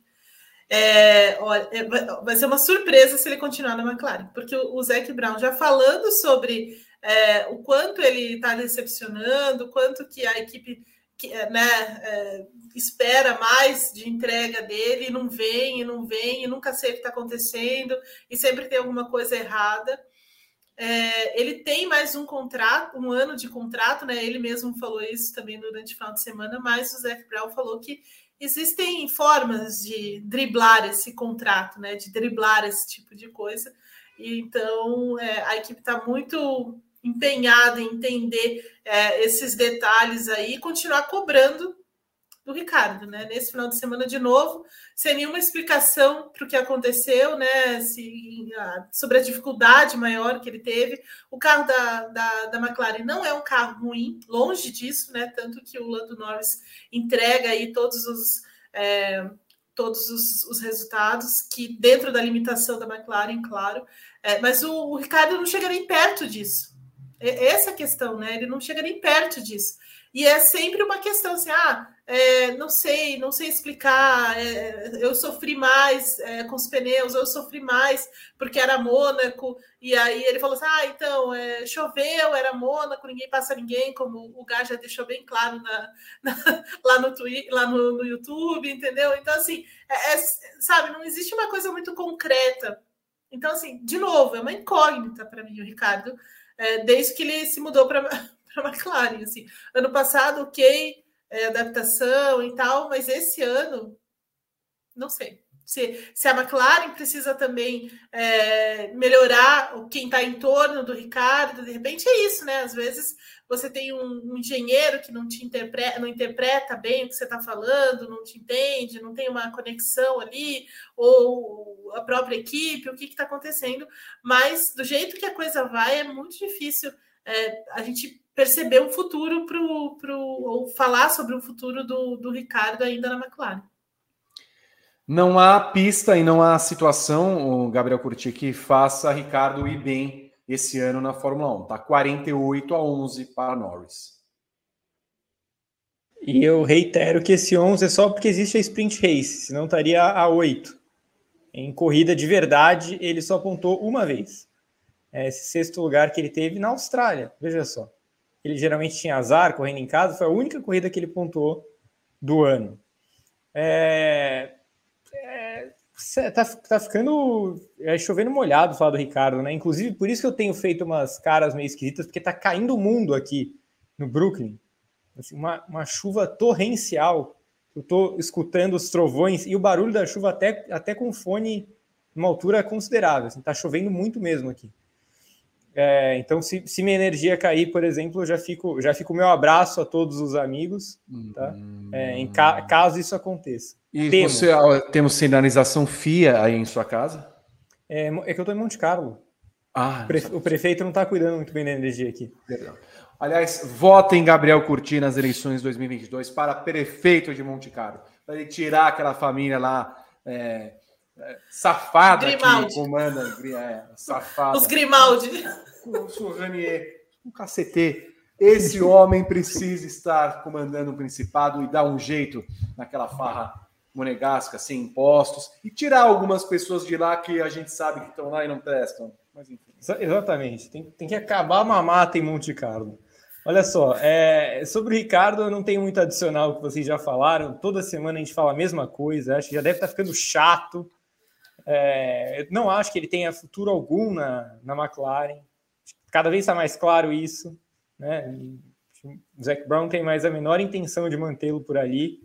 É, não consigo ver o Ricardo reagindo a ponto de conseguir seguir para o ano que vem. Então, sim, estamos falando que o contrato dele vai ser rasgado antes do término, que é mais provável do que o contrato ser, ser cumprido. Isso é, é uma situação bem rara na Fórmula 1. E, e, é, sobre o fim de semana, bateu de novo, muito lento de novo. É, foi um dos, únicos, um dos únicos pilotos a serem ultrapassados no dia, né? se juntando a uma lista que tem Guanyu por exemplo. É, então, realmente, sem, sem condições. O Ricardo tá, tá numa fase. Eu, eu, eu, quase fico com pena dele, porque ele tá perdido, assim, ele tá perdido. Ele tá perdido. Aconteceu alguma coisa muito séria com ele que nesse processo de adaptação que ele fala e tal, mas alguma coisa muito séria aconteceu aí, porque é, o rapaz está tá muito atrás, está muito longe mesmo, não só do Norris, ele está muito longe do top 10 em todas as corridas. Ô, Gabi, deixa eu entender o seu comentário. Você ainda vê uma possibilidade de ele não completar esse ano, é isso? Não. Assim, possibilidade eu acho que existe, mas eu acho que é improvável. Para isso acontecer, é... o Guanyu teria que entrar na temporada, a Alpine teria que melhorar, sabe? Situações que forçassem a McLaren a ter dois pilotos. Porque nesse momento a McLaren tem um piloto só e está levando numa boa. Ela está tá sobrevivendo com um piloto só. Mas se o jogo apertar e isso começar a, a ter consequências lá na frente, a gente sabe como é a faixa de pontuação da Fórmula 1. Cada posição perdida pesa muito. Então, se a McLaren começar a enxergar que o Ricardo está impedindo a equipe de ficar na frente da Alfa Romeo, da Alpine, sei lá, se outra equipe vai crescer, principalmente essas duas, olha, meu, assim, foram seis corridas zerado, sabe? É a mesma marca do Guanyu Zhou. É, é, é, muito tenebrosa a temporada dele. Se a gente for pegar um, um, balanço completo de todas as equipes, pô, toda semana, basicamente, a gente veio aqui falar mal do Carlos Sainz ultimamente, né? O Sainz para o Leclerc, a vantagem é a desvantagem é menor do que a do Ricardo para o Norris. E é uma Ferrari que está sempre em primeiro, segundo e terceiro, uma McLaren que está ali em sexto. É muito pior. É, olha, é tenebrosa a temporada. Queria lembrar que a temporada da Indy, Evelyn Guimarães, termina em setembro. É verdade. É verdade. O Pato, que acabou não de. Não falei nada. Não falei nada. Não, mas eu vou falar por você hoje, Vi. É, o, o, gato tá um pouco assustado com a, com a chuva. Vai, vai cair minha casa. Vai cair minha casa. tá, tá confirmado. Calma, gato. Ô, ô, bebê, a, a chuva na Vila Gustavo tá assim também? Já foi pior. Eu não sei se vocês. Teve uma hora que eu tava no, no ar que foram muitos trovões e eu me assustei um pouquinho. Minha casa tremeu. Bicho, tá uma loucura aqui. Sim. Faz, uma, faz, umas, faz umas três horas que tá chovendo. E na parada inglesa, tá chovendo? Foi no começo, no, começo do, no começo do programa caiu uma tempestade aqui. Nossa, eu não vi isso daí não aqui. Quer dizer, aqui tá tudo fechado aqui também, mas assim. Ah, já, o, seu escritório, o seu escritório não dá para ouvir muita coisa, né? Mas um trovão. Feito para isso. Você sabe muito bem quando, trov... quando trovões caem aqui em Natais. o que aconteceu? Você sabe muito bem. Então não tem essa. Devia ter ouvido aqui. Então, Cara, eu é quero bom. muito achar esse áudio. Um dia eu vou achar. Não, não vai achar, não. Ô, fica quieto. Ô, Guima, que me isso? fala, me fala do pato, então, por favor. Eu quero que você faça. Isso. Então, o Pato acabou de renovar o seu contrato com a McLaren da Indy para 2025. Uhum. É um contrato longo, né? É, é, é, a, é a, o cara da, da, da, transmissão na Sky ontem falou como que era a grande estrela é, da, da, da McLaren nos Estados Unidos e tudo ah, é? mais, o queridinho, o príncipe, não sei o quê. Então tem isso né? Uhum. É, ele foi muito bem na corrida ontem, é. em muitos momentos liderando a corrida e tudo mais. Sim. Não é verdade? É mesmo, bastante. Carismático, não é? Que nem um Carismático. Eu, eu gostei da tua, eu gostei de você seguindo no, no TikTok, viu, Vi? Achei uma. Mas você, você não falou, você não falou que era bobo? Não, achei bobo era você, não ele. Você não entendeu. Você não entendeu. Você não entendeu. Mas, apesar de tudo isso, é, eu não vejo é, o, fazendo essa transição tão rapidamente, viu, Vi? Né? Desculpa. Não. não. eu sou um pouco, eu tenho um pouco mais, eu, eu, sou, vou ser um pouco mais cautelosa, não vou ser tão, não vou ser tão ousada quanto você. Uhum. É, eu acho que o, o Zac Brown vai esperar um pouco antes de colocá-lo, porque tem um risco grande de chegar na Fórmula 1 dá problema, ele não uhum. performar, né? não ter uma performance tão é, à altura, tomar uma, um, né, assim, uma diferença muito grande para o pro, pro Lando Norris. É, então acho que ele, ele vai querer queimá-lo assim, dessa forma, colocando com a temporada em andamento. Acho que isso não vai acontecer, não, Vi. E acho que se realmente o, o, o, Ricardo sair, tem outros, tem outros elementos no, no próprio grid que talvez fossem mais interessantes para a McLaren nesse momento. Mas aí são contratos que têm que ser rompidos ali. Não, não é muito fácil, né, Gabriel? Não, não é. Não é muito fácil mesmo. É, mas eu, o Pato também não seria a minha primeira escolha nessa, nessa, nessa mudança de áreas. Com certeza eu tiraria o Ricardo, mas eu não, não colocaria o Pato no lugar dele, até porque eu, eu gosto muito de ver o Pato na Indy. Assim, eu acho que o Pato tem a cara da Indy, ele tem o, a agressividade da Indy, ele tem o, um traquejo absurdo de oval, ele é muito bom de oval, muito bom. Mesmo quando a McLaren era uma porcaria em oval, o Pato já estava andando bem. Então, agora que a equipe melhorou em oval, ele está brilhante. É, passou muito perto de ganhar ontem.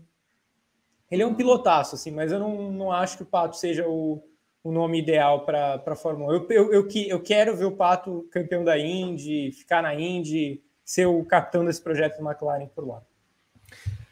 Dia 11 de setembro tem GP da Itália, aquele que Ricardo venceu no ano passado. Também 11 de setembro marca o fim da temporada da Indy lá em Laguna Seca. Aí depois, engraçado, GP de Singapura 2 de outubro, GP do Japão 9 de outubro, GP dos Estados Unidos Austin já correu 4 lá 30, 23 de outubro, 30 de outubro, Cidade do México. Hum. 13 esse, aí, São Paulo. esse aí tem treino livre. Esse aí tem treino livre. O, o Vitor, é. o, Ricardo, o, o, Ricardo pode pegar uma Covid? Pode, pode pegar nessa perna, tifo, nessa perninha pegar... de três corridas aí na América, nas Américas? A varíola dos macacos, pode pegar uma doença gravíssima, né? É. Terrível. Uma lesão na coxa, a lesão do Dedé, ele pode pegar. Olha o trovão. Mas por que, por que, que você não quer deixar o pato brilhar na Índia? Eu não tô não, entendendo. Não, não, não, não, Evan, não sei se eu fui claro termina a temporada da Indy em 11 de setembro. Eu não estou falando que ele não vai se dedicar à, temporada. Eu estou falando que ele tem um tempinho livre até novembro. Pode planejar as férias, não, pode. Olha, pode rolar, como o Gá falou, pode realmente rolar um treino livre né, em Austin, principalmente, talvez na cidade do México, mas eu não acho que o Zac Brown vai querer colocá-lo assim na metade do ano. Eu acho que é, não, não é é, acho que é muito arriscado você, você sabe, você tá cuidando ali do rapaz e tal, de repente jogar ele é, assim na, na Fórmula 1 no caldeirão. Para que Ó, você vai são, fazer isso? São 22 corridas na temporada. Vão faltar seis. 16 corridas, ó, são dois terços de campeonato. Zecão já deve ter falado assim: escuta aqui, ô canguru do cacete. Se você não melhorar até a prova 16, até o GP da Itália. Ó, você teve um ano. GP da Itália até GP da Itália. Certo? Você foi bem no ano passado. Se você não me vier com um resultado minimamente bom, eu pego o seu nariz, eu pego a sua tatuagem, eu pego o seu, o seu, o seu corpo fétido, eu jogo para fora daqui e eu tenho um piloto especial. Porque em 11 de setembro é bem provável que Pato Award esteja comemorando o título da temporada 2022 da Indy. Narrado, eu vi aqui que Thiago Alves nos acompanha aqui, estava comigo ontem na transmissão lá nos canais ESPN Star Plus. Muito bom falar da Indy, vocês vão comentar sobre a grande corrida de ontem. O Vitor foi muito bem ontem, muito bem mesmo, muito obrigado. Tanto quanto a magnânima e absoluta narração de Thiago Alves, assinado Thiago Alves. Muito bem. Gosto assim. A gente se... Cadê Ed? Cadê Ed? Eu quero o Ed no programa. Imagina o Ed na Twitch. Eu queria um. Edgar Melo Filho na Twitch jogando Fórmula 1 2021. É, Evelyn, preste atenção. Tá muito claro, Evelyn. Um ano do GP da Itália ao GP da Itália. Dois terços de campeonato. Certo. Cláusulas, contrato. O rapaz lá não tem mais o que fazer. Anota aí. GP de Singapura, 2 de, de, de é, outubro, Pato Award na McLaren em 2021. 2022. Estou um pouco perdido. Eu vou, eu vou anotar aqui. Vou anotar aqui. Anota, tá anota, bom? Tá anotado. Tá anotado. Quando chegar em outubro, a gente conversa de novo. Tá bom. Tá bom. Pato Award, se não correr essas seis provas, GP do México é ele. Gabriel.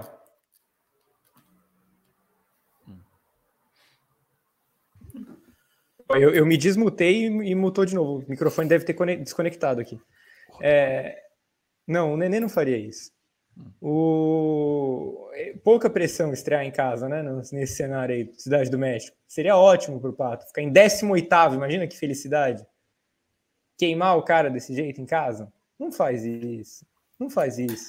Se, se for para subir o patão, tem que ser com tempo. Tem que ser com pré-temporada, com os testes Sim. adequados. Ainda tem a questão da superlicença.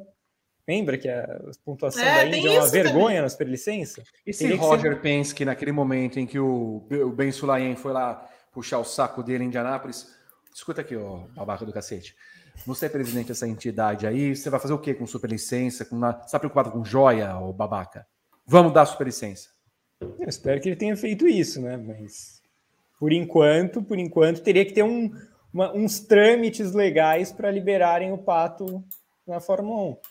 É, mas eu espero que, que, se ele for, ele tenha. não seja no meio da temporada, porque eu acho que ele ia se queimar muito fazendo isso. Não, não acredito em ninguém caindo de paraquedas na Fórmula 1. Só para encerrar, só para encerrar, o que vocês acharam do momento em que Pato Award pergunta para Alexander Rossi? Andretti ou McLaren? O melhor momento do TikTok. O Rossi deu uma cuspida no negócio que ele estava bebendo, que foi fantástico. É. Procurem isso. TikTok de Pato Award. Eu tenho certeza que vocês vão adorar. Eu gostei mesmo da pergunta para o Montoya, do hambúrguer. Eu achei, eu achei mais espirituosa.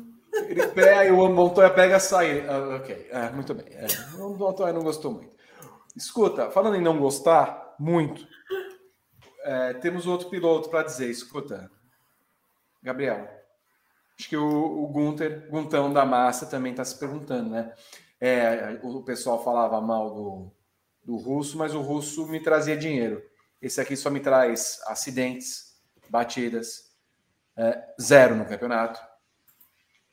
Olha, é, eu, eu, sempre tento ser carinhoso com o Mick Schumacher, por ser um piloto no começo do segundo ano dele, porque ele é filho do, do, do Schumacher também, então eu tento, tento acreditar que ele vai, vai dar certo, mas tem coisas que fogem do controle, né? Ano passado, para quem não sabe, para quem não acompanha o Grande Prêmio, o Mick Schumacher foi o piloto que mais deu prejuízos para uma equipe na Fórmula 1. O piloto que mais bateu o seu carro. Eu sou capaz de cravar que neste momento da temporada ele deve estar com mais de duas vezes o prejuízo do segundo colocado. É uma coisa assustadora. É uma coisa. Quando foi a última vez que vocês viram o mesmo piloto rachar um carro no meio duas vezes na mesma temporada? Gente. A não, a não ser que o chassi seja uma porcaria, mas um só racha com o piloto. Meu, duas vezes na mesma é temporada, o carro da Haas, a, a Haas ficou com três carros, né? O do Magnussen e dois do Mick Schumacher. É, e, e tem, o, tem o ponto que, assim, além de dar muito prejuízo para a equipe, além dele estar zerado no campeonato, que é uma coisa completamente inacreditável, é, tem uma questão de segurança, viu? Tem uma questão de segurança eu tenho medo do que pode acontecer com o Mick Schumacher nesses acidentes que ele fica sofrendo, principalmente na rua. Porque os acidentes são muito fortes. Sim, em Jeddah ele escapou de uma concussão com sorte. Com sorte. Porque ele bateu muito pesado. E ontem, ele deu sorte que a primeira batida deu uma amortecida na segunda. Ele bate direto, do jeito que ele bateu a segunda, ele podia ter sofrido um estrago ainda maior nele, não no carro. O carro deu perda total. Então, até por uma questão de segurança, ele precisa urgentemente fazer alguma coisa para parar de bater. Até porque agora tem, tem, tem Baku, que é uma pista de rua, de novo, e é extremamente rápida. E se ele bater desse jeito lá, é, é perigoso. Assim. O Mick Schumacher precisa dar um jeito de, de ficar longe do muro, cara. que acha, Evelyn? É verdade. O, o, em Jeddah, né, um milhão de dólares, quase a, a, o prejuízo. Agora deve ser um pouco mais também desse nessa batida que ele deu em Mônaco. E o Gunter Steiner falando a Sky Sports também com pouquíssima paciência com ele. Assim, a coisa já está degringolando um pouco também com, com o Steiner, porque ele não, ele não poupou o, o o Mick Schumacher. Então, assim, acho que a, a batata dele vai estar tá começando a assar. O único que saiu em defesa foi o Sebastian Vettel, né? falando que, é pra, que é para pegar leve com ele, dar um tempo, né? Que ele está no começo, como o Gá falou antes, né? É uma coisa que a gente costuma até fazer, mas é, já vem complicando demais a vida da, da Haas, especialmente no ano que a, a, a questão financeira da Haas não é não, não está resguardada, né? Ela está com bastante preocupação nesse, nesse sentido. Então, assim, não me, não me surpreenderia, de repente, o, o Mickey também vazar da Haas no final do ano. Então, ele está tá meio eh, ameaçado. Eu vou chamar o Rodrigo Nenê para as mensagens que vocês estão colocando aqui no nosso, na nossa twitch.tv grande, ponto grande prêmio, barra grande prêmio. E eu já volto.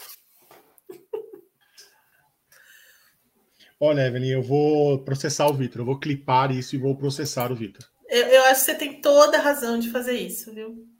Eu vou processar o Vitor, mas antes eu vou agradecer aqui os nossos amigos. O Tapiros Terrestres se inscreveu com o Prime.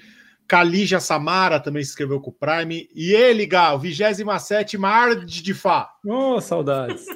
Grande Rafael Coelho mandando é, bits para a gente. Muito obrigado a todo mundo que está acompanhando aqui. Quer fazer parte, quer ter o seu nome lido aqui? É, exclamação Prime no chat, o bot vai te ensinar a colocar vinculação. O que aconteceu, Vitor? Tá tudo bem?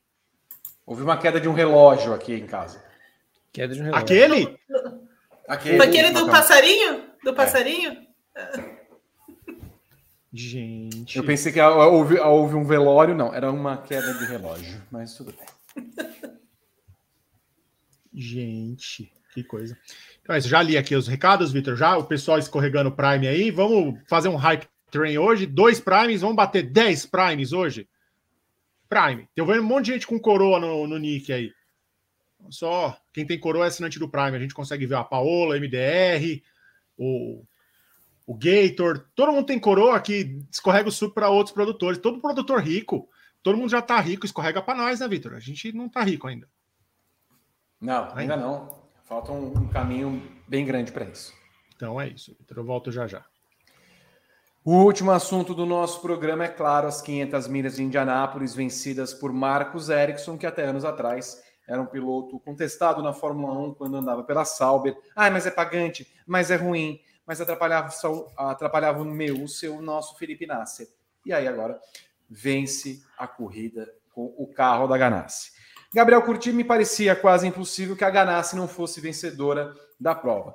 Mas ao longo do tempo ela foi fazendo coisas que quase ela entregou a rapadura, tanto com Dixon quanto com Palou. Jimmy Johnson não via muita chance. E com Tony Canan havia, claro, uma chance, até porque ele e Ericsson andaram o tempo inteiro juntos na corrida. Exatamente, uma bela Indy 500, mas que teve a Ganassi a grande favorita quase que o tempo inteiro, desde os primeiros treinos livres, mas especialmente da classificação para cá, era muito favorita.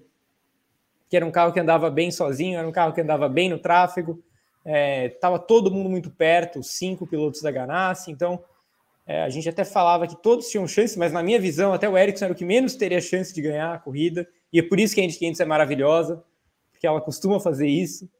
É, você falou que a Ganassi era muito favorita e ficou mais depois que o VK bateu, né? porque era um cara que poderia ter, ter encrespado ali a disputa e não conseguiu. É... Aí teve um momento da corrida que eu achei que o Pato fosse ganhar, porque foi o momento em que o Palu teve pane seca, né? Teve que parar lá com o box fechado. E o Scott Dixon está começando, né? É, é, garoto ainda. Ele, ele vai, vai, vai descobrir como é que faz para colocar o limitador de velocidade ali para não, não fazer o que ele fez nos boxes, né? É inacreditável que o Dixon aconteceu. Isso que aconteceu com o Dixon é, é a essência do que, é, do, do que a galera fala de que Indianápolis escolhe seus vencedores. Olha aí o que aconteceu com o Dixon, que você vai entender a origem dessa frase. Porque quando que vocês viram o Dixon cometendo um erro desses? Sabe? Aconteceu porque era para acontecer. Porque Indianápolis é assim. Indianápolis escolheu o Marcos Erickson no domingo de manhã e falou assim: ó, meu rapaz, vai dar tudo certo para você ganhar essa prova e quase que sacanearam ele, né? Com aquela bandeira vermelha no fim, eu achei muito injusto. Eu, eu, quando deu aquela bandeira vermelha, eu fiquei com muita dó do Ericsson, porque eu tinha certeza absoluta que ele ia perder a corrida. porque ia ser a primeira relargada da vida do Ericsson em primeiro no oval. Né? Justamente faltando duas voltas para acabar a corrida. Assim, não tem a menor chance do Ericsson não contornar a curva 2 em sétimo, sabe? é... Mas, ao contrário, ele relargou muito bem. E mais do que isso, ele deu aquelas duas últimas voltas a Pagenot, a Castro Neves ano passado. Essa tática que está cada vez mais comum em Indianápolis, ainda bem, porque é maravilhoso ver aquele balé dos carros cortando vácuo um do outro. Mas quando teve da penúltima volta para a última volta e o Pato decorou a ordem da cortada de vácuo, é, foi a grande cena da corrida. Porque o Pato começou a ir atrás do, do Ericsson na hora, no ato. Ele já sabia onde o Ericsson ia e ele conseguiu ir três vezes para o mesmo lado que o Ericsson para pegar o vácuo. Só que quando ele colocou de lado, ia fazer a ultrapassagem, o Ericsson fez a defesa da vida dele, não deixou o Pato passar, cortou o ar, quase enfiou o carro no muro e ganhou a corrida de forma brilhante, brilhante vitória do Ericsson. Um muito bom piloto, Marcos Ericsson. Marcos Ericsson é muito bom piloto. É, não era nos tempos de Fórmula 1, todo mundo sabe disso. Mas quando ele estava no final de passagem dele pela Sauber, ele já não era ruim do jeito que falavam, não. Ele foi melhor que o Nasser na última temporada do Nasser na Fórmula 1. E ele foi pior que o Leclerc. Mas é o Leclerc, né, gente? Na, na temporada de despedida dele. Então, o Ericsson já não era esse horror todo quando ele deixou a Fórmula 1, mas ele melhorou bastante na Indy e hoje ele é não só candidato ao título, ele é o líder do campeonato. É, Viguinho, é, provavelmente não tenho nada a acrescentar em relação ao que o Gabriel falou, porque quando deu a bandeira vermelha, eu falei assim: pronto, tiraram a vitória do Ericsson. E ele fez uma defesa maravilhosa, a ponto de quando ele relarga na segunda volta da defesa, ele faz um movimento de vinda para os boxes. Eu falei assim: meu Deus, ele vai bater ali na. Na, na, na paredinha. Na paredinha. E ele fez, ele fez muito bem. O zigue-zague dele foi muito mais acentuado do que Pagenô, é Hélio. E. Pagenô, Hélio. Quem foi o. Foram esses, foram os últimos foram esses, porque 2000, 2018 foi aquela corrida chata que o Power ganhou. Pagenô e Hélio fizeram nos últimos anos. Bem, bem mais acentuado, bem mais vertical, falando isso as curvas eram muito mais bem desenhadas. E aí ele contou depois da corrida que a conversa sobre isso foi com o Dário Franchitti, que eles estavam conversando na noite de sábado. Ah, se acontecer isso amanhã na corrida, e disse que quando ele estava parado nos boxes esperando a retomada da corrida, ele começou a lembrar de tudo isso. Assim, cara, eu vou fazer exatamente o que nós combinamos, fazer isso, isso, isso. E no final das contas deu certo, e o rapaz embolsa 3 milhões e 100 mil dólares, né? A equipe como um todo acho que vai passar bem o Natal, o Marcos Erickson. É verdade, foi, foi é, é, assim, eu não tenho muito mais acrescentado do que vocês já falaram. É, esse final, assim, eu, eu, eu, confesso que bandeira vermelha, como assim? De onde tiraram essa bandeira vermelha, né? É, e, putz, eu, eu senti pelo, pelo, pelo Marquinhos né, nesse momento, mas é, é isso, né? E, e, o Dário, uma coisa que eu queria falar, né? O Dário sempre por trás ali das, das dos acertos, né? Da, da Ganassi, sempre ali numa, numa conversa com eles, mais uma vez provando que até fora, né? O cara é um gênio mesmo.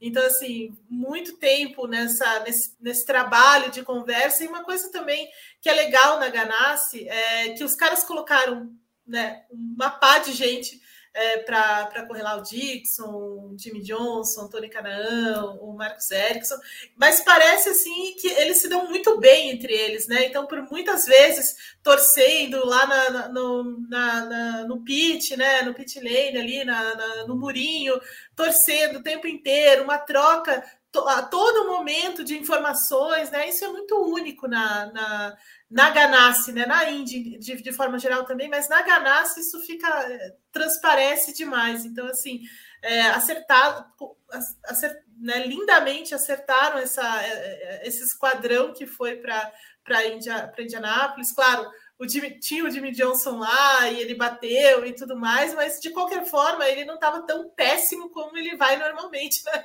na Indy. Mas ele fez a dele, né? Fez a dele lá. Eu, eu, eu adoro o Jimmy Johnson, eu vou falar, eu vou falar para vocês. assim, eu, tenho, eu, eu, gosto muito dele, mas é, foi bem legal. Assim, eu, assim, o que eu mais achei legal mesmo foi, esse, foi essa equipe da, da Ganassi, a forma como eles trabalharam como o Gá falou antes, ao longo dos treinos, mas principalmente ali na classificação. E, e eu acredito muito quando o Erickson fala sobre isso, da, das coisas que eles conversaram antes, na, na noite anterior, e que acabou sendo determinante para a corrida. Foi muito bonito mesmo, muito bonito. A Indianápolis tem dessas coisas, né? Essas histórias aí, e é o que encanta a gente. O mais engraçado é que não repetimos vencedores ainda na temporada. Aliás, minto, repetimos o Nilgard. Mas é, não repetimos. É, a, a Ganassi venceu pela primeira vez no ano. E quando Desde a gente observa é. a, ao longo da, da, da, da, dos treinos do mês, parece que a Ganassi domina a Indy de cabo a rabo. Né? Mas é a equipe que no final do ano é a equipe a ser batida. Não à toa tem Dixon e Palou como os últimos campeões é, da temporada da Indy. Querem falar dos brasileiros? A gente já falou muito do Pato, mas é claro, se quiser falar mais do Pato, não estamos Hélio Castro Neves e Tony Canaan, Gabriel. Falar rapidinho deles, então. Acho que o Tony fez a corrida que a gente esperava dele, andando sempre no pelotão da frente, sempre com chance de vitória. É... Cara, ele ficou por uma relargada de ganhar a corrida. Assim, se a relargada fosse diferente, ele teria vencido a prova. Então, ele passou muito perto de vencer, teve um ritmo muito bom, mostrou que ainda tem muita gasolina no tanque. Terceiro lugar, aí é, é aquele momento da temporada que eu adoro, né? Que a gente olha para a classificação da Indy e vê o cara com uma corrida na frente do Kirkwood, do Harvey, do Jimmy Johnson, do Callum Aylott, do Devin DeFrancesco, do Dalton Kellett e da Tatiana Caldeirão. Estão todos atrás do Tony Canan no campeonato. Isso é uma coisa fabulosa na Indy, eu adoro isso. Mas foi uma bela corrida do Tony, assim, foi... É, cumpriu as expectativas e bateu na trave, como ele já bateu em outras ocasiões. É, acontece, mas foi uma bela corrida. E o Hélio também fez uma corrida muito boa, né? O, o Hélio largou quase de Gary Indiana, né, Rodrigo Berton? Hélio, é quase fora do, do IMS e, e, chegou na sétima colocação. Assim, é, ele só não entrou no bolo de candidatos à vitória porque realmente Mayer Schenck não tinha condições de dar um carro para ele que brigasse pela vitória, né? Então, o Montoya... é... oi, diga. Acho que você tinha terminado. O, o Montoya fez um, um, ele e o Montoya, né? Os dois destaques dos veteranos vocês estão falando dos brasileiros, mas o Montoya também saiu lá do, de, de Gary, lá de Brasil, e também fez uma boa corrida. Sim, sim, bela corrida também. É, mas, mas o Hélio, mais uma vez, top 10 na, em Indianápolis. É, é, parece que se ele tiver o pior carro do mundo, ele vai dar um jeito de chegar entre os 10 primeiros, porque o cara conhece os atalhos ali como ninguém. E não estava com o pior carro do mundo, mas estava com um carro claramente limitado em relação às Ganassi, Carpenter, é, é, Ganassi, McLaren, e mesmo assim ficou na sétima colocação. Só antes de passar para a Eve, queria fazer um comentário, né? Jimmy Johnson ganhou o novato do ano. É... Eu, assim, eu fico me perguntando por que, que fazem escolhas disso e não seguem o resultado? Pô, o novato do ano foi o David Malucas, que chegou em 16. Não tem o que inventar. Entendeu? É, é verdade. Eu também adoro o Jimmy Johnson, mas, gente, ele bateu o carro. Não é o novato do ano. Não, não faz sentido. Não faz sentido. O, o Fora Hélio, que Malucas é, um, é, um, é um melhor nome, né? Fé, Fé no Malucas. Fé, Fé no Malucas. Fé no Malucas. O, o, Gal, o Hélio fez um trabalho legal também com o Pagenot, né? Eles andaram juntos ali um tempão. Foi. Conseguiram reduzir bastante tempo para o pelotão ali dos líderes. Teve uma hora que eles estavam 11, 12. A gente estava até no ar na hora. 11, 12 segundos do, dos líderes e apareceram 6 segundos atrás os dois fazendo o trabalho junto ali. Foi bem legal o trabalho dos dois também. Jogou a Merchink lá para frente. Fale, Guima, sobre Hélio e Tony e do, da perspectiva de futuro para eles depois dessa corrida. Pois é, é o, só antes, B, eu mandei uma coisinha aí para você. O pessoal já está indo lá receber os prêmios e tal, lá na ah, é? Indianápolis, é, naquela, naquela, fest, vou... naquela festança. Vou colocar na tela as fotos e no final, quando a gente encerrar, vocês fiquem aqui que eu vou jogar vocês pro Tony. O Tony tá transmitindo. Eu vou fazer uma gank, uma raid. Tô saudade de fazer isso. Então vocês fiquem aqui, não vão embora quando a gente terminar, que eu vou jogar vocês para lá e vocês vão chegar no chat comentando que o Grande Prêmio tá chegando e, e tudo mais, que é pro Tony parar de não atender nossas ligações, né, Vitor? E aí vocês ficam cantando para ele aquela musiquinha boba? Não foi boba, não. Foi boba, Gabriel Coutinho? Jamais. Ah, então, ah, assim, eu espero que o Tony, assim, não tem nada mais acrescentado que o, o Gá falou aí sobre o Tony, a corrida dele. É, mas assim, eu espero que ele consiga voltar para mais uma é, Indy 500, né? É, ele até conversou com o André Neto, falando sobre que ele tem esse desejo, que é, uma, é um objetivo, mas também pensando em NASCAR, pensando em outras é, em, outras a, a Stock aqui também. É, eu quero ver o, o olha aí o rapaz. É, eu quero ver o Tony na NASCAR, eu gostaria de ver muito. E o Hélio continuando na Maya Shen, né? Continuando com a temporada e tudo mais. Então, assim, acho que a gente vai vê-los ainda por mais, mais um tempo na Indy 500. Ainda bem, né? Olha, olha que homem. Ó, o rapaz. Muito bem. Que saiam todos bêbados da festa hoje é sempre o que a gente espera que eles façam na comemoração. O Berton, você tem mais fotos para colocar? Senão nós vamos cantar música. Não tem. Você vai querer cantar, ou, Gabriel, no encerramento? Não, não vou cantar, não, mas é, é, a gente não vai falar do Drogovic? Vai. Só para só saber se vamos cantar no, encerramento. Vocês vão cantar. Eu, eu gastei minha eu, cota. Eu não vou cantar. Eu, eu, não, eu não vou cantar, não.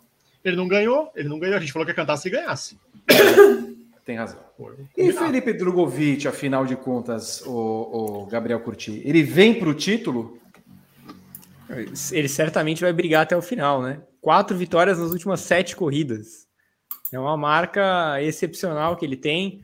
É, a, a, do, a, varrida que ele teve na Espanha jogou muito ele para o posto de favorito ao título.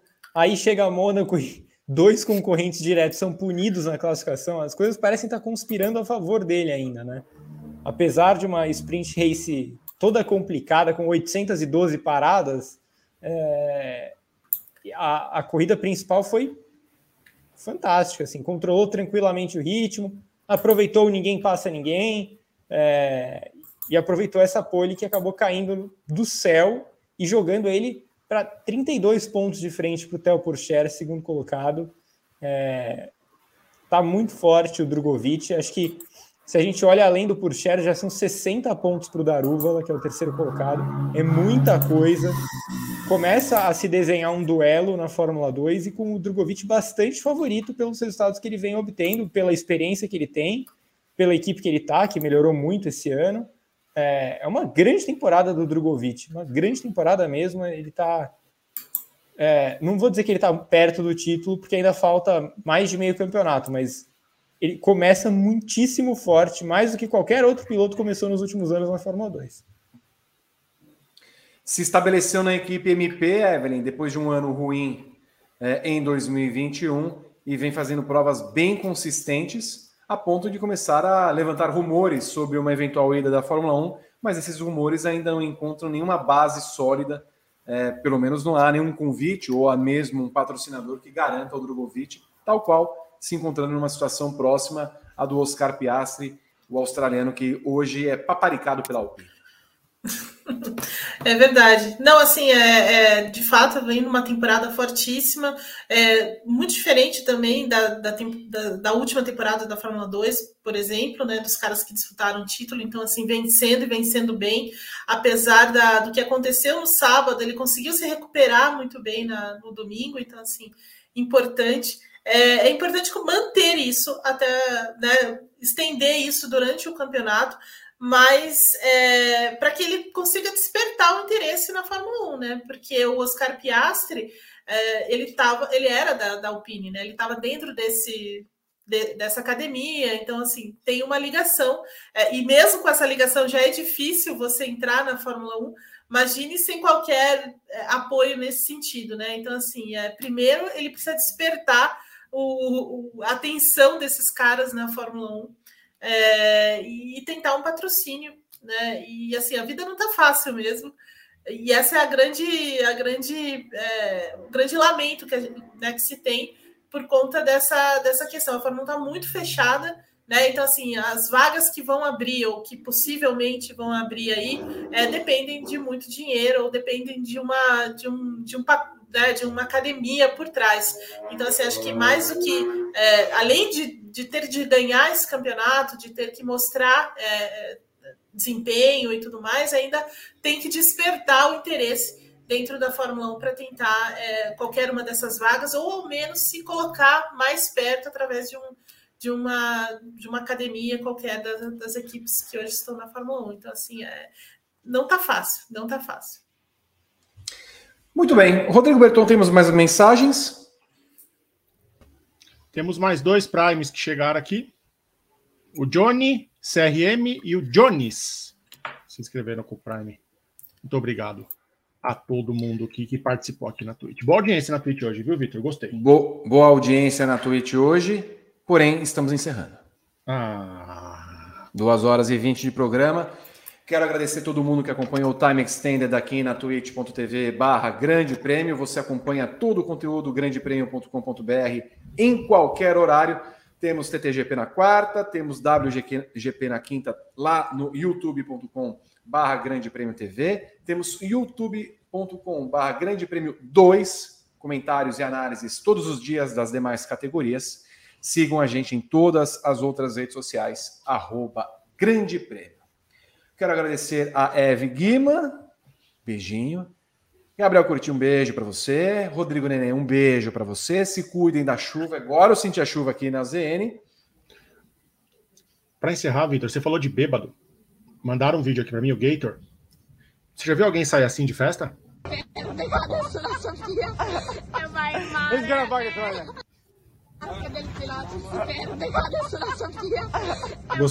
Eles gravaram aqui, você viu? tá ventando um pouquinho no barco ali, hein? É que passou uma ondinha, passou uma ondinha. É. Acho que exagerou um pouquinho. Mas é merecido, é merecido. Bebeu algumas a mais. Se eu contar para vocês uma vez que eu fui com Evelyn Guimarães em Curitiba, numa festa, que depois isso? Do, do, do, do WTCC, na época, essa senhora, nossa senhora, é que eu não vou contar porque o programa acabou. Beijo para Rodrigo Berton, Gabriel Curti, Evelyn Guimarães e a todos vocês que acompanharam o nosso Paddock GP. Tchau, tchau.